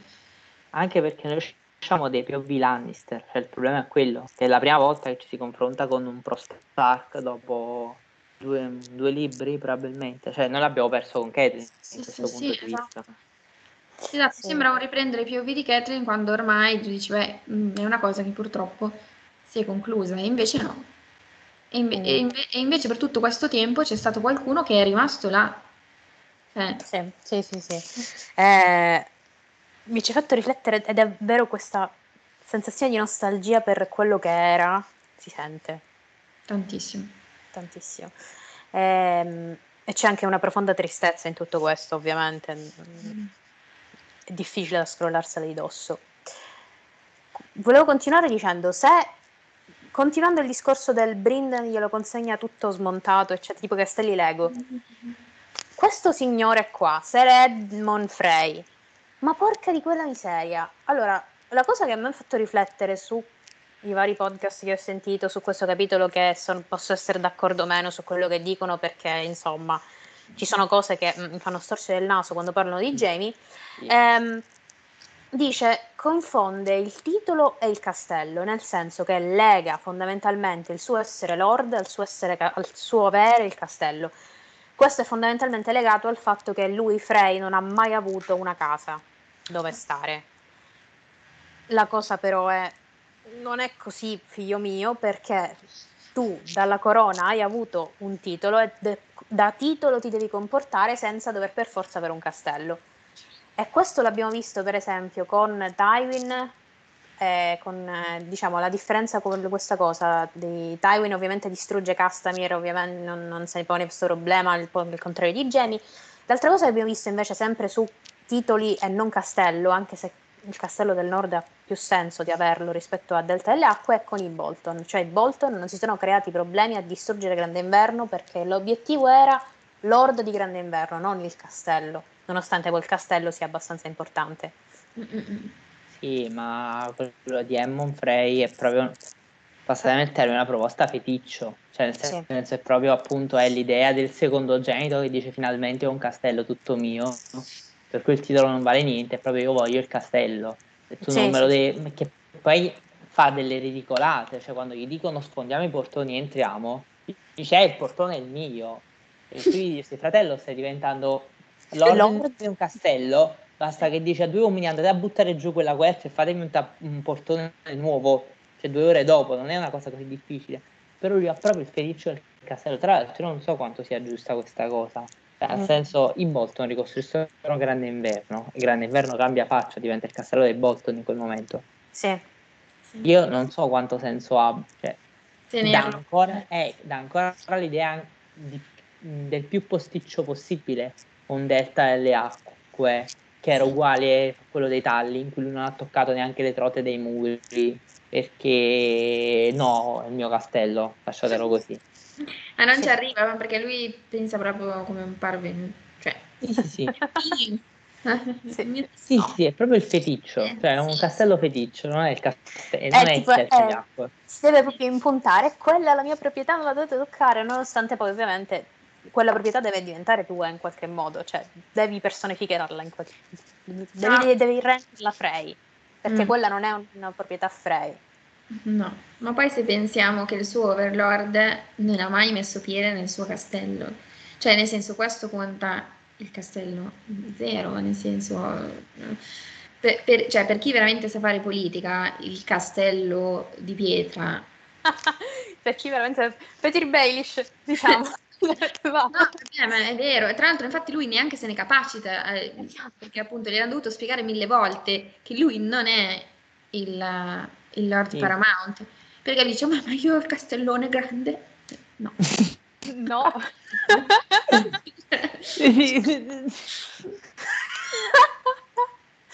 Bellissimo, questo episodio penso... Vabbè, che cosa fa? Beh, scusa.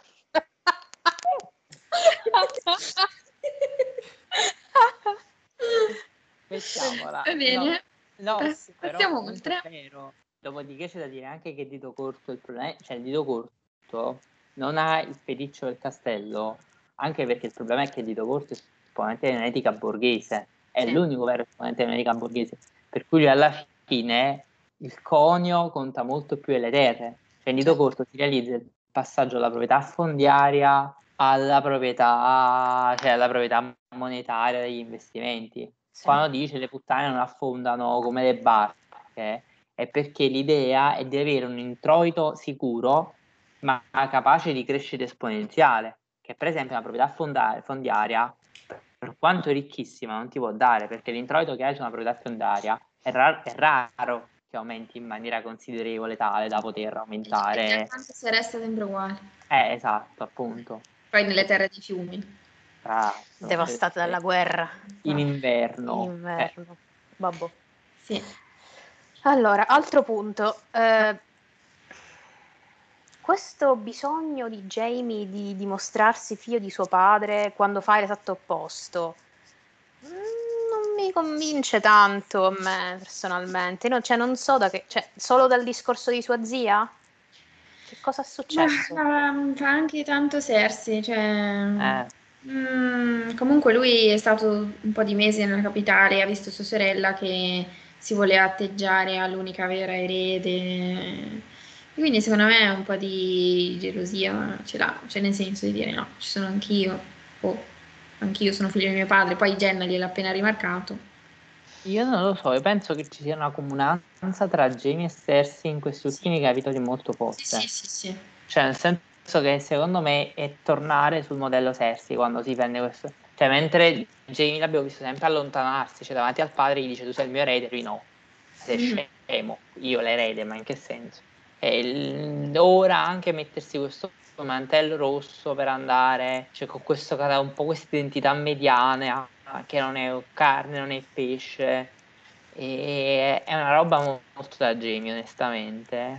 E secondo me questi guizzi di pensiero in cui, ah, no, sono figlio di mio padre, ora ti faccio vedere bene, un po' perché è pieno, cioè nel senso che evidentemente è pieno. E lui l'unico modello che conosce per dire mi sono scocciato è ora faccio il pazzo come faceva il pazzo papà. Però sì, secondo me lui si sta avvicinando alla sorella qui. Sì, anche eh, perché forse lo dicevi già Chiara, non mi ricordo. C'è anche il consiglio di guerra è molto simile a quelle riunioni incasinate, inutili che fa Sersi. Tant'è che lui alla fine più o meno la, la risolve allo stesso modo di come fa lei, cioè pensa sono tutti degli idioti. Basta. Adesso basta, chiudiamo e faccio come mi pare a me. Tra l'altro, la cosa che ho notato è che si chiude il consiglio e non c'è un piano, cioè no. proprio zero non c'è niente. No, lui dice attacchiamo alle prime luci come se dovessero fare l'assedio, ma in realtà ha già deciso di fare tutt'altro, prende i suoi due fidati e va. E neanche in sì. Sì, no, non... è vero, è un concilio della, della sorella questo qui. Sì, An- sì. Forse anche un po' peggio perché la sorella non c'ha i frei, posso dire la verità. Sì, sì. Eh, non so se è un passo indietro o meno rispetto al sviluppo di Jamie, però a me è sembrata molto strana questa cosa, proprio da sottolineare. Eh, poi, sempre per quanto riguarda le famose promesse, se, che se le fai le devi mantenere, quella cosa del bambino lanciato con la catapulta, di, che, che se ne fa? Perché non, io non sono molto combattuto su questa cosa, cioè nel senso, secondo me comunque non l'avrebbe mai fatto però presentandosene l'occasione, e nel senso con, forzandogli la mano perché si presentava l'occasione che tutte le cose dovevano andare male, che cosa avrebbe fatto? Cioè... Guarda, secondo me quello è un po' buttata lì, ti dico la verità, cioè io l'idea che mi sono fatto su questo bambino che viene, deve essere lanciato con una catapulta sulle mura, mi ricordo un altro bambino che è stato lanciato alle mura, nel senso, eh, ma a parte Bran ovviamente, ma e che è una cosa che Jamie ha fatto tra l'altro, ma a me ha ricordato Astianate. Mm-hmm. Nel senso, io ho pensato all'Iliade quando sì. si parla di. Cioè, non è, non è, vero, non è l'Iliade, l'Eneide, scusatemi, questo è veramente grave. E quando praticamente si dice eh, e ne racconta, ne racco- che Astianate è stato buttato giù alle mura di Troia, mm. il figlio di Ettore, quindi l'erede di Ilio. E secondo me Martin Martin, allora, se c'è una cosa che nella cultura americana uh, fino agli anni 80 funzionava tantissimo era nei classici greci e latini, anche perché a un certo punto si erano convinti che quelle erano le loro basi, cioè che quella era la loro cultura, non avevano capito niente, però eh, si erano convinti di questa cosa e anche considerando una serie di riferimenti interni che lui fa nel testo, tipo la storia dell'armatura, direi riutilizzata, come Patroclo che si mette l'armatura di Achille, secondo me lui lì sta pensando effettivamente, sta buttando, sta strizzando l'occhio ai poemi greci sì. e ai latini. Sì. Ora pensano che le loro basi tipo di letteratura eccetera eh, siano i miti nordici. Sì, Ma... in questo momento sì. È una cosa indecente quello che stanno facendo gli americani in questo momento. Sorvoliamo. Comunque è anche il capitolo in cui Jamie dice eh, cioè se, se, non sai tenere fede alle minacce che fai sei un poveraccio, no? Quindi in effetti è abbastanza sospeso questa questione. Tra l'altro lui, lui, lui aveva già fatto, già aveva già fatto con Bran, quindi secondo me anche eh, il timore di Edmure nasce anche da questo. Sicuramente, cioè poi Edmure non sa che Jamie ha, ha passato eh. cose dopo quel momento là, eh, però Edmure ha tutte le ragioni di essere spaventato come... Eh, ah ma poi è Edmure, cioè il momento in cui dici faccio male alle persone a cui puoi volere bene. Ovvio, ovvio. E Edmure dice no. Sì.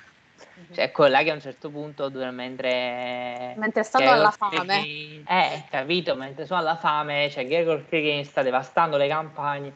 No, ok, il popolino entra tutto dentro Riverrun perché deve stare al sicuro. Eh, non l'ha provviste minimo.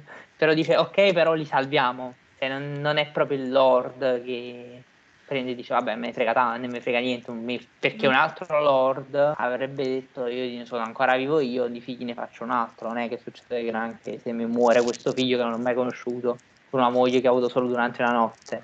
Sì, sì, ma è, Edmure è uno dei personaggi più umani di tutta... Ho un altro punto, secondo Vai, me qua Chiara si arrabbia però. No. no. Perché prima ha fatto un paragone tra Pesce Nero e Jon Snow, cioè riguardo ah, sì, sì, sì. dei giuramenti. Ora, diciamo che io ho storto un pochino il naso, ma in questo senso, cioè ehm, diciamo il pesce nero è pronto a morire per rispettare i suoi giuramenti. In mm. realtà John muore, o meglio viene ucciso, perché lui ha infranto un suo giuramento, il principale, sì, sì. quello dei guardiani della notte, perché comunque cioè, è vero che verso la sua famiglia eh, c'è la lealtà e qua il paragone sta, però diciamo per mettere la sua famiglia davanti a, al suo giuramento, eh, lui alla fine viene fatto fuori perché quello di prendere, andare a sud e compromettendo definitivamente, completamente la neutralità delle, eh, dei guardiani è quello che fa traboccare il vaso e lo fa ammazzare. Quindi No, no, ci sta questa critica, è assolutamente legittima. Eh, il mio paragone con John era più che altro a, a livello quasi estetico. Sì, sì, sì, no, quello lo capisco. Ovviamente c'è, mm. c'è, c'è, ci sta. Però. Eh, l'ultima davvero cosa. la corona di Rob. Eh... eh. è bello perché è completamente liso il discorso. Ho detto io non posso riempire sette pagine di questa cosa. E detto no, la tagliamo fuori. E no, infatti... non ci ha nemmeno provato. Ho detto, boh, no, non è questo il capitolo. Eh, no. no. non è nemmeno forse il capitolo di cui parlare nel capitolo, l'ultimo capitolo di Brienne, quindi accenniamo solo a cose in questo momento. Dov'è la corona di Robb? Allora, sappiamo che la corona di Robb Stark è sulla testa di questa persona. Jamie dice questa me la devi restituire, ma alla fine non sappiamo se gliel'hanno restituita. Rimane un grande punto interrogativo. La cosa è, se gliel'hanno eh. restituita, se gliel'hanno restituita, chi l'ha presa per poi darla a Tomo Seven? Se non gliel'hanno restituita, è andata direttamente a Lady Stoneheart tramite l'assalto che poi hanno ah, fatto, che fanno poi a Rayman durante il stragitto Riverrun Torri Gemelle. Mm, non lo so, che cosa ne pensate? Cioè, ce l'ha mai avuta Jamie? No. Io non credo che ce l'abbia lui, cioè credo che le dissonate l'abbia presa nell'assalto, però cioè 50-50. No, ma io penso proprio di sì che l'abbia presa nell'assalto, anche perché poi il modo in cui verrà nominata, in cui eh, c'è Brienne e c'è sta corona in mano, per chi si ricorda che la corona è rispuntata in testa a una prostituta al seguito di Rayman Frey, è evidente che sta dicendo, guarda, cioè, ma Ramen Frey sta pendendo un albero in questo momento. Cioè, avrebbe senso rinominarla per questo motivo. Che se no la fai spuntare direttamente dopo e dici no, la fratellanza l'ha recuperata. L'ha recuperata dopo. dopo, dopo le nozze rosse l'ha recuperata, fine. Ora io non so come sia collocato eh, Brienne 8 rispetto all'assalto. Però in teoria dovrebbe tornare con il fatto che sia poco dopo, credo. Sì, sì, sì. Quindi ha senso sì. che appunto lei sia già in possesso della corona perché l'hanno presa in quel frangente. Dopodiché sì, pochissimo, cioè quindi ci dice anche che Lady Stoneheart sta lì vicino. Sì, no, perché comunque Riverrun è circondata dagli eserciti Frey, Lannister e poi loro sono circondati attorno dalla fratellanza senza vessilli, è eh? tipo un gioco di cerchi concentrici. Tra l'altro a me questa cosa dei, dei fuochi in verità inquieta tantissimo, cioè questa cosa che da, Daven Lannister ha detto nel capitolo precedente. Cioè questo è un capitolo spassosissimo, ma ci sono una serie di ombre anche inquietanti, cioè nel senso questi fuochi di notte, le nozze rosse 2.0, le nozze di Castamir cantate alla fine, cioè il patibolo, la prostituta con la corona di Rob, cioè in verità se uno lo guarda bene, al di là di Jamie che non si sarebbe do conto di niente, è veramente, cioè tu senti le mani della fratellanza e di dissonarti intorno alla gola dei Lannister questo, a questa altezza qui, cioè, tu li devi proprio per spacciare ed è tremendo. Tra l'altro a me, però questa è veramente una cosa personale, Martin non penso ci abbia pensato, anche perché non è una cosa così famosa. C'è un pezzo di Tito Livio nelle, nelle cronache, ne, ok, Annales a Burbe Condita di Tito Livio, e sul Annibale praticamente Annibale a un certo punto per far credere che aveva più uomini del previsto intorno alla zona tra l'altro del, del Casertano per questo la conosco in verità come pezzo fa circondare l'accampamento dei romani con una serie di fiaccole e, e dà l'idea che mm. della notte e i romani non sono resi conto che Annibale è in zona che Annibale continuamente fa durante le, la seconda guerra punica fa questa cosa che scappa cioè scompare nell'Appennino si infugna e poi ricompare in punti H cioè a un certo punto compare fuori le porte di Roma e lancia un giavellotto dentro le mura di Roma senza che i romani si siano accorti neanche da dove sia arrivato questo. E lui continuamente e di notte lui puntualmente fa più volte questa cosa di accendere i fuochi intorno all'accampamento dei romani per cui i romani di giorno non hanno idea di dove sia, non vedono niente sulle colline d'intorno, gli esploratori non trovano niente e di notte all'improvviso si vedono circondati da questi fuochi è la stessa idea, c'è questa mano alla gola che dice da un momento all'altro io ora prendo e stringo e sì. ti, ti, so, ti riesco, se posso ti, posso, ti soffoco da un momento all'altro, ti ho in pugno. Che era la stessa idea psicologicamente che aveva Annibale nei confronti dei romani, infatti li terrorizza da questo punto di vista. E secondo me qui è la stessa tattica psicologica a livello militare. Cioè l'idea di darvi l'idea che io se voglio vi strangolo tutti ora. Voi non potete scapparmi perché io vi vedo, ma voi non mi vedete. È inquietantissima come cosa. È un'idea da film horror. Eh. eh, sulla, basta, sulla corona di Rob non vi dico più niente, non, basta. Eh, anche perché, ragazzi, è Corona di Rob, non è Corona del Nord. Assolutamente. Attenzione. Quindi, eh, questo l'abbiamo concluso così, poco quasi in caciara, perché ovviamente era un capitolo molto divertente per noi. Che, Oddio, diciamo, l'abbiamo concluso un po' film horror, però vabbè. Però, però eh, così, così, così eh, sono questi capitoli un po' da banchetto di corvi, ecco. Noi ridiamo e scherziamo alla tavola, però diciamo i corvi sono qua dietro che ci pizzicano, pizzicano proprio la schiena. Quindi direi di eh, darvi insomma un po' di link qua sotto, probabilmente ne mettiamo in questo caso solo due perché sono tutta farina del nostro sacco questo, questo capitolo. Tutto il resto che ho sentito è un po' da storcere il naso, eh, anche perché diciamo, eh, sono, eh. sono, sono, sono, cose che non mi ah, piacciono. Ci sono dei cose. problemi nel fandom americano, secondo me, è proprio evidente. Sì, è proprio evidente, ma non solo su, su Jamie, anche su altre cose. Sotto quindi vi mettiamo il, ehm, il link al Red Wedding 2.0 di Bea, poi sotto vi metto anche la discussione dove ho preso eh, tutte quelle opinioni su, di, su insomma, Ned Stark, mentre per il resto ringraziamo i nostri Patreon. Allora, eh, ragazzi, li devo, li devo, cercare qua perché ci siamo dimenticati di incollarli nello script. Quindi, allora, se mi va bene, se mi va il mannaggia, se mi va internet, perché qua non va niente stasera. Eh, attenzione. Allora, ringraziamo i nostri Lord e Lady, che sono Lady Chiara, Lady Elena, Lady Ghost e Lord Yuri.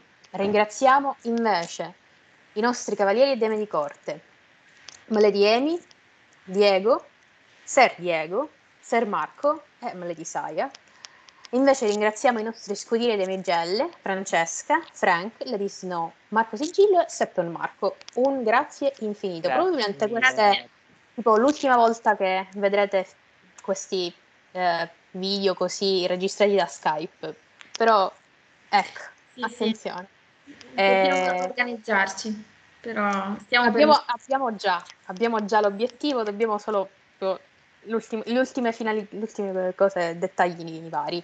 Quindi vi salutiamo, vi lasciamo tutti i link social qua sotto, eh, avete link tree dove potete raggiungerci esattamente ovunque. Noi ci vediamo la prossima volta, ragazzi. Un bacio. Ciao.